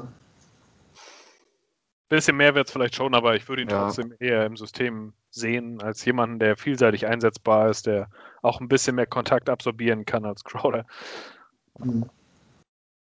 Ich weiß nicht, ob der, der wird wahrscheinlich auch bei anderen Teams äh, Interesse. Ja, äh, aber wenn du die 10 Millionen frei machst, dann gibst du halt für den 3, 4 Millionen mehr aus, als du es ursprünglich geplant hast. Also ich sag mal so, du kannst ihn nicht einfach abgeben und dann keinen guten Ersatz irgendwie oder irgendeinen Plan haben, wie du das auffängst. Ne? Also du kannst dann nicht nächste Saison mit Mims, Barrios und Jeff Smith in die Saison gehen, sondern da muss schon noch ein bisschen was dann passiert. Ja, muss dann haben. muss man auf Frank Gore halten, damit man das äh, ja. ja. Und Joe Flacco als Bridge Quarterback. Genau. Okay, Crowder. Jeff. Mein Name ist Jeff. Kennt ihr die Werbung? ja. ja, Jeff. Ja, genau. Also machen wir es äh, wie bei DSDS hier. Zweimal Nein, einmal Ja. Also nicht, er ist nicht im Recall scheinbar, aber gut, wir werden sehen. Äh, er kriegt doch bestimmt eine goldene Schallplatte oder wie das da jetzt heißt. Ja, der müsste mich als Joker gewählt haben und das hat er sicherlich nicht. das ist schlecht. Das Egal, ne? Äh, ja, wie gesagt, wenn, wenn das Geld übrig ist und man nicht darauf angewiesen ist, dann gerne behalten. Ansonsten gebe ich euch natürlich auch ein Stück weit recht. Ein äh, bisschen für Sachverstand habt ihr ja auch, ist ja nicht von der Hand zu weisen erzählt. so, dann kommen wir zu dem nächsten. Und das ist für mich der einzige No-Brainer im Moment. Und zwar ist das Henry Anderson. Für, hat einen Cap, würde einen Cap-Safe bringen von 8,2 Millionen und Dead Money 1,3 Millionen. Wer auch immer diesem Mann diesen Vertrag gegeben hat, nach einer guten Saison. Äh, vielen Dank nochmal, Mike McHagnon. Ja. Ich meine, kann man ihn jetzt gut entlassen. Ja, das, ja, wenigstens das. Glaubt von euch einer, dass er nächstes Jahr bei uns spielt? Ist ausgeschlossen wegen dem System. Er passt in keine 4-3-Defense rein. Es gibt da seine Position nicht mehr. Die Position, wo er auf, also wo er spielt, Outside Shoulder vom Guard ist nicht besetzt. Also, das war auch der Grund, warum er damals so günstig zu uns gekommen ist, weil die Colts das System auch umgestellt haben. Ja. Äh, jetzt mal realistisch, kriegt man, kriegt man den getradet? Ich glaube nicht, oder? Da müsstest du schon einen finden, der wirklich, weiß ich nicht, letztes Jahr nicht aufgepasst hat oder so. Möglichkeit, wie beim Fußball, äh, dass man sagt, ihr, wenn ihr dafür tradet und uns einen Pick gibt, zahlen wir die Hälfte seines Gehalts weiter oder so? Gibt es sowas in der NFL? Das ist vertragstechnisch nicht möglich, weil bei einem Trade in der NFL exakt vorgeschrieben ist, wie sich das Cap Space verteilt. In der NHL zum Beispiel ist es nicht so, da kannst du festlegen, ich behalte so und so viel des Gehalts in meinen Büchern. Das ist in der NFL aber, meine ich, regeltechnisch gar nicht möglich. Okay. Da NBA glaube ich auch, oder? In der NBA geht das auch, ja. Aber in der NFL ist es, ist, meine ich, regeltechnisch exakt vorgeschrieben, wie Gehälter zu verteilen sind, wenn sie getradet werden oder gecuttet werden. Ja, also können wir uns, ich denke auch, da werden wir nichts für kriegen und der wird safe gecuttet in meinen Augen. Ja. Dann habe ich hier noch auf der Liste, äh, ja, das habe ich mir jetzt rausgeschrieben, George Fent, wo man überlegen könnte, der würde 7,35 Millionen sparen und hätte, würde 2 Millionen Dead Money aufrufen. Ich fand ihn jetzt nicht so schlecht. Ich war sehr überrascht über den Vertrag, den er letztes Jahr bei uns unterschrieben hat. Ähm, ja, er war besser als ich dachte, aber ich weiß nicht genau, ob er das, recht, das Gehalt rechtfertigt. Er ist ein Starting O-Liner, verdient ja ein bisschen über 9 Millionen. Felix behalten. Also ich würde ich würd ihn behalten. Also ich finde, er hat einen soliden Job gemacht. Ist jetzt kein herausragender Right Tackle, aber er ist zumindest jetzt keiner, der, der, der die Spiele reihenweise verliert. Ähm, von daher finde ich, für 9 Millionen kriegst du glaube ich, keinen vergleichbaren Right Tackle momentan auf dem Markt. Ähm, ja, aber selbst da äh, bist du dann schon sehr eng gestrickt. Also wir haben ja das Cap Space, wie du vorhin bei Crowder angemerkt hast. das merke ich jetzt mal bei unserem Right Tackle an. Wir haben das Cap Space. Ähm, du kannst ja trotzdem, du kannst ja trotzdem einen draften und gucken, wenn er, wenn er ihn im Laufe des Trainingscamp oder wie auch immer äh, den Rang abläuft, behältst du dann entweder als äh, Backup wenn du dann cutten möchtest, kannst du immer noch cutten, aber ich glaube fast, du würdest sogar noch ein, für irgendeine, oder ich würde ihn halten und spätestens, wenn sich irgendeiner irgendwo in der O-Line verletzt, tradest du den Right Tackle. Ähm, die Chiefs wären, glaube ich, zum Beispiel ziemlich froh gewesen, hätten die noch einen Right Tackle gehabt, den sie hätten reinwerfen können, der so gut war wie gut ist wie fahren. Ähm, von daher stellt sich für mich ehrlich gesagt bei Fand nicht die Frage, ob man ihn äh, cuttet oder nicht, weil man einfach kein, nicht in Cap-Note ist. Mhm. Ja, Per? Ah, ich bin nicht so der größte Fan, Fan. Also ich fand, er hat gut angefangen letzte Saison, aber hat auch relativ nachgelassen im Verlauf des Jahres. Also seine Werte sind immer weiter runtergegangen. Ähm, was für ihn spricht, ist auf jeden Fall die Tatsache, dass er ein sehr athletischer Outside-Tackle ist und das ist in unserem neuen System eine gute Sache. Wenn du imstande bist, aus der Bewegung heraus Outside-Zone zu blocken und so, dann kommst du da gut voran und ich glaube schon, dass er da ins System irgendwo reinpasst. Ähm, sein Vertrag ist für einen Starting Right Tackle kann man sich eigentlich nicht beschweren, obwohl ich halt bei 10 Millionen immer denke, er müsste dann eigentlich schon gut sein. Also irgendwie. Und er ist nicht außergewöhnlich. Er ist für mich so die Definition von rund um Average, an manchen Tagen besser, an manchen Tagen schlechter. Und da ist dann die Frage, wie sieht der neue Coaching-Staff das? Und ich kann mir vorstellen, dass er reinpasst vom Profil her. Was seine körperlichen Maße angeht, entspricht er so ziemlich dem, was die 49ers auf Tackle stehen haben. Dazu kommt eben seine gehobene Athletik, sag ich mal. Ähm, also ich denke, er passt ins System. Ich würde ihn auch nicht einfach cutten. Also wenn, dann müsstest du dir schon sehr sicher sein, dass du einen besseren an der Angel hast in der Free Agency, der noch besser ins System passt und der auf jeden Fall bei dir unterschreibt. Und auch dann denke ich, da er ja nicht so schlecht war und da Offensive Linemen in der NFL immer gefragt sind, würde man für ihn eher sogar noch einen Pick abstauben können. Denn er hat sich so schlecht nicht gemacht. Also einfach cutten ist bei mir für ihn keine Option.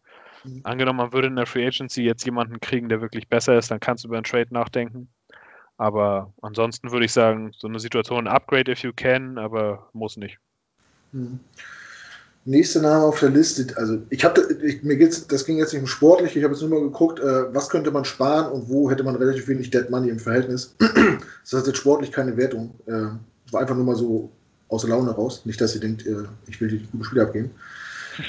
habe ich hier noch Alex, Alex Lewis auf der Liste, 5,2 äh, Millionen würde man sparen, 1,7 Millionen Dead Money hätte man mit sich rumzuschleppen. Wäre das äh, nachdenkenswert, Per?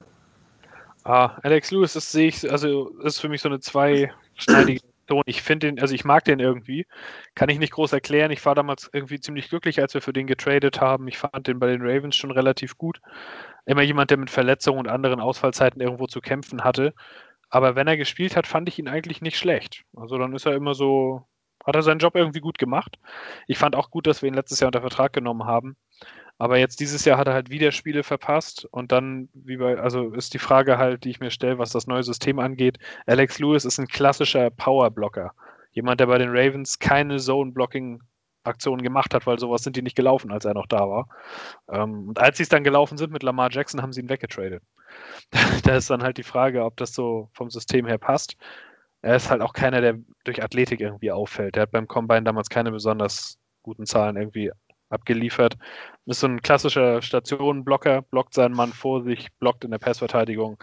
Aber er wäre niemand, den du zum Beispiel einsetzt für einen Guard-Pull, also wo der Guard rauszieht und dann versucht im Rennen jemanden wegzublocken, quasi als Ersatz-Fullback. Das ist überhaupt nicht seine Stärke. Und da muss man dann halt sehen, wie passt das in die neue Offense rein. Und bei mir tendiert es eher zu Nein, obwohl ich sagen muss, ich fände das schade, weil ich ihn als Spieler mag und weil ich fand, dass das damals ein guter Trade war. Für wenig Gegenwert hat man einen Starter bekommen. Aber da man eben 5 Millionen sparen kann und relativ wenig Dead Cap hat, man kann sich mal umhören, vielleicht will ihn jemand haben. Ich glaube aber nicht, dass bei dem Vertrag jemand wirklich anbeißen wird, weil er auch kein renommierter Name in irgendeiner Hinsicht ist. Er ist jemand, der Average spielt, seine Sache nicht schlecht macht. Aber muss man mal sehen. Ich fürchte aber, dass er tatsächlich ein Cap-Cut sein wird. Ja, Felix? Ja, ich äh, hoffe fast. Also ich hoffe eigentlich, dass er noch kurz da bleibt, dass falls sich in irgendeinem Trainingscamp äh, noch irgendwo ein Guard verletzt, ähm, dass wir dann vielleicht noch einen zukünftigen Pick abstauben können. Ähm, sonst sehe ich das wie Per, dass ich nicht glaube, dass er bei uns eine sportliche Zukunft hat. Ähm, ich weiß jetzt nicht, wie, was das ausmachen würde, ob man ihm jetzt vor, ich meine, der 2. Juni, wann ist es? 1. Juni? Oder zweiter. Ja. Äh, ob es dann einen, unter großen Unterschied macht, ob du nun jetzt vorher oder nachher cuttest. Ähm, ich würde ihn auf jeden Fall erstmal behalten, weil wir, wie gesagt, momentan jetzt nicht für irgendwelche Free Agents groß äh, Capspace einsparen müssen. Wir haben ja genug offen. Ähm, und dann einfach zu hoffen, dass wir, dass man ihn im Laufe des Trainingscamps vielleicht irgendwo anderweitig unterbringen kann. Oder zu Anfang der Saison. Weil, keine Ahnung, ihn nur zu cutten, um Space, Capspace freizuschaffen, das man eigentlich nicht braucht, weiß ich nicht, ob man es machen muss. Also man kann, man kann halt da ein bisschen drauf spekulieren, dass sich irgendwo in der Liga ein O-Liner verletzt, die dann einen erfahrenen O-Liner wollen, dann kriegt man vielleicht einen Dave 3-Pick dafür. Das kann dann immer ein Treffer sein und wenn man nicht darauf angewiesen ist, den Capspace frei zu machen, ähm, würde ich ihn dafür einfach so als Spekulationsware, auch wenn das total assi klingt, äh, im Team behalten. Er wird dafür natürlich auch gut entlohnt, ne? dafür, dass man ihn dann ja. hält. Also. Das steht auch auf meiner Liste. Ähm, und der letzte, den ich habe, ist äh, Greg von Roten. Der würde uns 3,4 Millionen sparen und wir hätten ein Dead Money von 250.000 Dollar. Sehe ich ähnlich wie Louis auch. Ähm, war solide, jetzt nicht überragend. Ja, ich denke, für das Geld kann man ihn eigentlich behalten, aber das Saving wäre halt auch nicht äh, zu verachten. Was meint ihr, Pierre? Ah, also ich sehe ihn tatsächlich wenn ich die beiden Guards vergleiche, dann finde ich es Lewis, der, der mehr Upside hat und auch mehr geleistet hat. Ähm, aber ich fürchte, also es kommt auch echt aufs System an. Van Roten ist für mich ähnlich wie Lewis eher ein Man-Blocker, ist nicht unbedingt dafür bekannt, groß mit Athletik zu glänzen oder in einem Zone-System irgendwie eingesetzt zu werden. Ähm, er verdient aber natürlich nochmal deutlich weniger. Sein Cap-Hit äh, Cap ist um die Hälfte kleiner als der von Lewis. Er hat außerdem Erfahrung auf Center, Guard und Tackle. Deswegen kann ich mir gut vorstellen, dass man ihn als erfahrenen Backup behält, der wenig verdient und der schon gestartet hat. Ähm, ja, kommt drauf an. Im Endeffekt brauchen wir keinen großen Cap Space. Ich finde, Van Roten ist. Ich würde eher ihn cutten, wenn es nur um Leistung geht, anstatt Alex Lewis, aber dann kommt halt der Vertrag irgendwo ins Spiel. Und ähm, General Manager behält keinen Backup Guard für 6,5 Millionen, sondern wenn dann eher einen für 3 Millionen. Und das wäre dann halt Van Roten. Ähm, ja. Für mich ist das jemand, der, also ich finde, dass wir auf beiden Guard-Positionen irgendwo ein Upgrade haben könnten muss nicht. Aber ich denke, dass wir zumindest einen neuen Starting Guard sehen werden. Und ob dann Van Roten oder Lewis gecuttet wird, ist halt die Frage oder abgegeben wird. Aber ich glaube zum Beispiel für Lewis könnten wir noch was bekommen, für Van Roten nicht. Aufgrund mhm. des Alters und der Leistung. Mhm. Ja, Van Roten wird ja auch finanziell nicht wehtun, wenn man den abgibt. Oder cuttet. Ähm. Tut aber auch nicht weh, ihn zu behalten. Ne? Das ist halt eher. Absolut. Absolut. Ähm, Felix? Du noch ja, sehe ähnlich. Also wenn Roten zwei Jahre älter, glaube ich, ne? 31 oder 32? Ja. Nee, so. Ähm, das wäre auch eher mein Cut-Kandidat, weil wie Pierre schon sagt, man würde halt kein, äh, also da wird wahrscheinlich kein Team noch einen Pick drauflegen für ihn. Ähm, und mhm. er würde aber eine neue Heimat so bestimmt auch finden. Also es wird mit Sicherheit Teams geben, die ihn zum Minimum dann nochmal unter Vertrag nehmen. ähm, also ich würde eher ihn cutten als Lewis, aus besagten Gründen und ähm, ja. Gut. Ja, Im besten Fall sind ja beide bestenfalls Backups. Wahrscheinlich, ja. Ja, das waren jetzt so die Namen, wo ich, mir, wo ich mich frage, ob die ihr Geld wert sind und was und wo man die für einen geringen äh, Dead Money Teil äh, halt abgeben könnte. Das sportlich ist es, das ist keine sportliche Wertung oder so. Ja, muss man gucken, wie sich entwickelt in den nächsten Wochen. Aber die gleiche Frage wird sich Douglas auch gerade stellen. Also, ob die ihr Geld noch wert sind, das, äh, die Frage stellt er sich garantiert bei jedem einzelnen Spieler jedes Jahr im Kader. Das gehört irgendwo dazu. Das stimmt. Der, aber der kriegt Geld dafür. Ich habe mal das aus meiner Freizeit hier. ja, man muss ja auch mal was äh, haben, worum, woran man Spaß hat. ja, das macht ja auch Spaß, ein bisschen Nerd-Kram zu machen. Gut, ähm, haben wir, glaube ich, die Themen für heute abgearbeitet, würde ich sagen. Ich habe sonst weiter nichts. Habt ihr noch irgendwas auf dem Herzen? Ja, ich würde, wo wir beim Thema Rosterplanung für die Offseason sind, äh, nochmal Werbung ja. machen für unseren Bauplan, Roster-Bauplan, den wir uns da sehr, überlegt haben. Sehr gerne, mach das. Ja, in Anlehnung an Jet X Factor, die haben damit mehr oder weniger angefangen. Die, da hat äh, Robbie Sabo, meine ich, ähm, einen Plan, einmal die ganze Offseason quasi durchgestellt, hat einmal ausgerechnet, was für ein Cap Space er hat, welche Free Agents er dafür holen würde, wie er den ganzen Kader aufbauen will. Dann auch noch einen Mock Draft gemacht mit einem Simulator und am Ende quasi in Anführungszeichen fertigen Kader gehabt und dazu ein bisschen was geschrieben, warum er was wie gemacht hat und was da irgendwie passt und ja. Damit haben wir auch quasi angefangen. Wir haben eine eigene Vorlage erstellt. Also jeder, der Lust hat und zuhört, uns auf Twitter sieht, kann gerne fragen dann bekommt er die zugeschickt und wir würden uns freuen, das dann auch zu teilen. Ähm, ein paar Anfragen haben wir auch sogar schon bekommen, also da wird die nächsten Tage auch was passieren. Ja, und da freuen wir uns, wenn jeder irgendwie mal Bock hat, daran teilzunehmen. Kann auch sein, dass das nicht der letzte von mir war, sondern dass ich im Verlauf der Offseason, wenn sich was ändert, nochmal, dass ich da nochmal einen neuen mache ich würde mich auch irgendwie nochmal freuen, wenn sich jemand findet, der mal so einen Roster-Bauplan macht, wo Darnold tatsächlich bleibt. Ich habe mich in diesem Fall nicht getraut, weil ich nicht wollte, dass die Leute nach 10 Sekunden schon wieder aufhören zu lesen, weil Darnold da immer noch steht. Aber vielleicht hat er ja jemand Lust zu, gibt ja noch eine Menge Darnold-Verfechter. Ich würde ja irgendwo immer noch hoffen, dass er irgendwie bleibt, weil ich finde, dass da noch Talent da ist. Aber in meiner Variante habe ich es nicht gemacht. Aber wenn sich da jemand findet oder jemand eine ganz andere Variante hat, freuen wir uns, wenn wir da was zu sehen bekommen. Ja. Guter Ansatz. Äh, wenn ihr darauf Bock habt, wie gesagt, äh, lasst euch nicht von dem äh, abschrecken, was Basti gemacht hat. Das muss nicht so umfangreich sein. Ihr müsst auch nicht so viel zu schreiben. Basti geht da mal sehr ins Detail. Ich lese das gerne, aber ja, lasst Hast euch. meinen nicht gesehen? nee, deinen habe ich tatsächlich noch nicht gesehen. Ne? Ähm, es, es, geht auch ein bisschen abgespeckter. Ne? Also für, der, für die, die nicht so in Materie sind, einfach nur Bock haben, ein bisschen äh, zu mocken. Äh, ja, da euch schreiben. Es reicht auch, das auszufüllen. Also ja. da noch ein mega Artikel irgendwie, so wie jetzt bei uns mit 2500 Worten oder so, das muss nicht sein. also einfach nur ausfüllen oder so reicht auch. Ja. ja. deswegen sind das unsere Nerds. Das ist nicht böse gemeint. Ich habe da ohne, ohne Respekt vor dem, was sie machen, aber für mich wäre es so gar nichts. Ne? ja, macht auch mal Spaß. Aber hat tatsächlich, also am Wochenende, ich glaube, ich habe vier, fünf Stunden damit verbracht. Also, ja, glaube ich. Ja. Wie so grundsätzlich habt, äh, macht ihr so gerne Mock-Drafts? Also ich habe jetzt die Tage angefangen, ich bin ja so ein bisschen süchtig so, ne? Ich finde das super cool, dass jemand sowas gebaut hat, wo man das für jedes Team machen kann und wo die richtig ein realistisches Draft-Big-Board drin haben, wo du sogar traden kannst und alles. Also ja. für mich eine der besten Erfindungen, die ich im Internet die letzten zwei Jahre gesehen habe. äh, ja, sage ich jetzt mal nichts zu Felix. Bist, bist, du auch so ein Mock-Drafter oder hast du da gar keine Lust drauf? Okay, Felix hat wohl keine Lust mehr. Per, siehst du Felix noch? Nee, ich sehe bei Felix ein Standbild. Ich glaube, er ist rausgeflogen. Irgendwie wird das auch langsam Mode, dass Felix immer rausfliegt. Hier kann er Ja, stimmt. Schon mal passiert. Also ich mache das wirklich unglaublich gerne, aber ich, ich breche mal hier auch nach, äh, nach der dritten Runde ab, wenn es irgendwie nicht so läuft, wie ich dachte, wie es läuft. das geht in der Realität leider nicht. äh, können wir nochmal, so wie äh, Donald Trump hier, Stop the Count. Wir fangen einfach mal von vorne an. genau. Äh, wo, wo, machst du deine Mock Drafts? Also ich habe jetzt, äh, es gibt ja Pro Football Network, habe ich gesehen, und The Draft Network, glaube ich, ne? Pro Football Focus hat auch noch einen, aber der für mich beste ist der von Pro Football Network. Den haben wir auch auf unserer Seite verlinkt unter dem Artikel, sodass ihr nur draufklicken braucht und dann könnt ihr quasi schon loslegen. Ähm, ja, das ist für mich der beste, weil da kannst du Trades machen das Draftboard war letztes Jahr das realistische von allen Mockdraft-Simulatoren, die ich gesehen habe und das kam der Wahrheit am nächsten. Ja.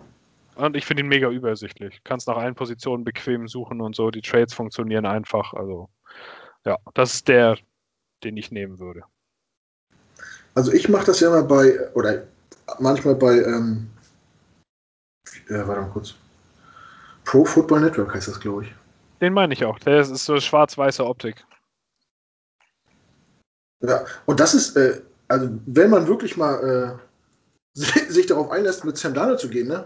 Ich hatte mal einen Draft, da haben wir die Dolphins, sind die, wollten die mit mir traden von 3 auf 2, um dann äh, den Tackle Seville zu nehmen.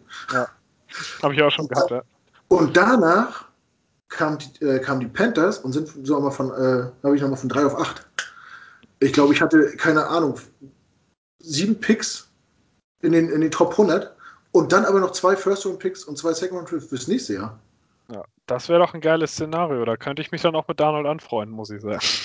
Ja, also auch wenn das vielleicht ein bisschen unrealistisch ist, aber wenn man wirklich äh, sich dem das nochmal zutraut, dann ist dieser zweite Pick echt nochmal viel wert. Da könnte man wirklich, wenn man es gut anstellt, äh, weiß ich nicht, so fünf, sechs Starter in einem Draft sich holen, das wäre schon. Ja. Das, also ich finde das Szenario immer noch interessant. Ich hänge ja auch irgendwie noch an Darnold. So ein bisschen zumindest, auch wenn ich es nach wie vor, also ich halte es nicht mehr für realistisch, dass er Ja. wirklich bleibt. Aber ich wäre nicht traurig, wenn es passiert, im Gegensatz zu 90 Prozent aller Jets-Fans, würde ich mal behaupten. Ja, ich vertraue ich vertrau da einfach äh, den Coaches, dass sie das besser beurteilen können als wir. Ich sehe es allerdings auch nicht und ja, weiß ich nicht. Wenn man schon mal so weit oben ist, wer weiß, ob man die nächsten Jahre nochmal äh, so früh dran ist. Wobei, da könntest du natürlich andersrum argumentieren, wenn du runtertradest und dir mehr Picks sammelst, kannst du nächstes Jahr wieder hochtraden, falls du dann einen Quarterback willst. Das würde auch gehen. Ja, dann, aber dann, zum Hochtraden gehören ja auch immer zwei und dann diktiert ja der, der oben steht, den Preis. Das ist dann auch mal, dann ist man auch in einer gewissen Abhängigkeit. Ist ja nicht so, dass wir es schon mal durch hätten mit den äh, Coles. Ja.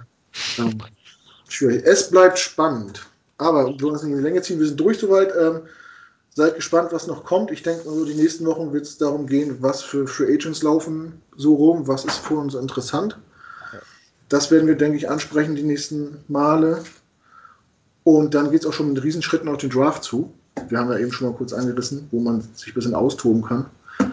Ähm, ja, wenn ihr Langeweile habt, macht ein paar Mock Drafts. Wenn ihr noch mehr Langeweile habt, meldet euch bei uns und dann könnt ihr auch äh, in unserem in der Roster-Zusammenstellung arbeiten, Free Agents und einbauen und sowas. Einfach mal ein bisschen General Manager spielen, ob jetzt realistisch oder nicht, sei mal hingestellt, aber so zum Zeitvertreib. Ich finde das mal ganz spannend. Äh, bin ja ein großer Freund von. Ähm, ja, ansonsten bin ich durch. Per, hast du noch irgendwas auf dem Herzen? Nö, eigentlich nicht. Hat wie immer Spaß gemacht mit dir. Ähm, ja, dann bedanke ich mich bei unseren Zuschauern und Zuhörern. Äh, wünsche euch noch einen schönen Resttag, wann immer ihr das hört. Ähm, ja, und verbleibe mit einem freundlichen Jet Up. Genau. Jet up, bis zum nächsten Mal. Ciao.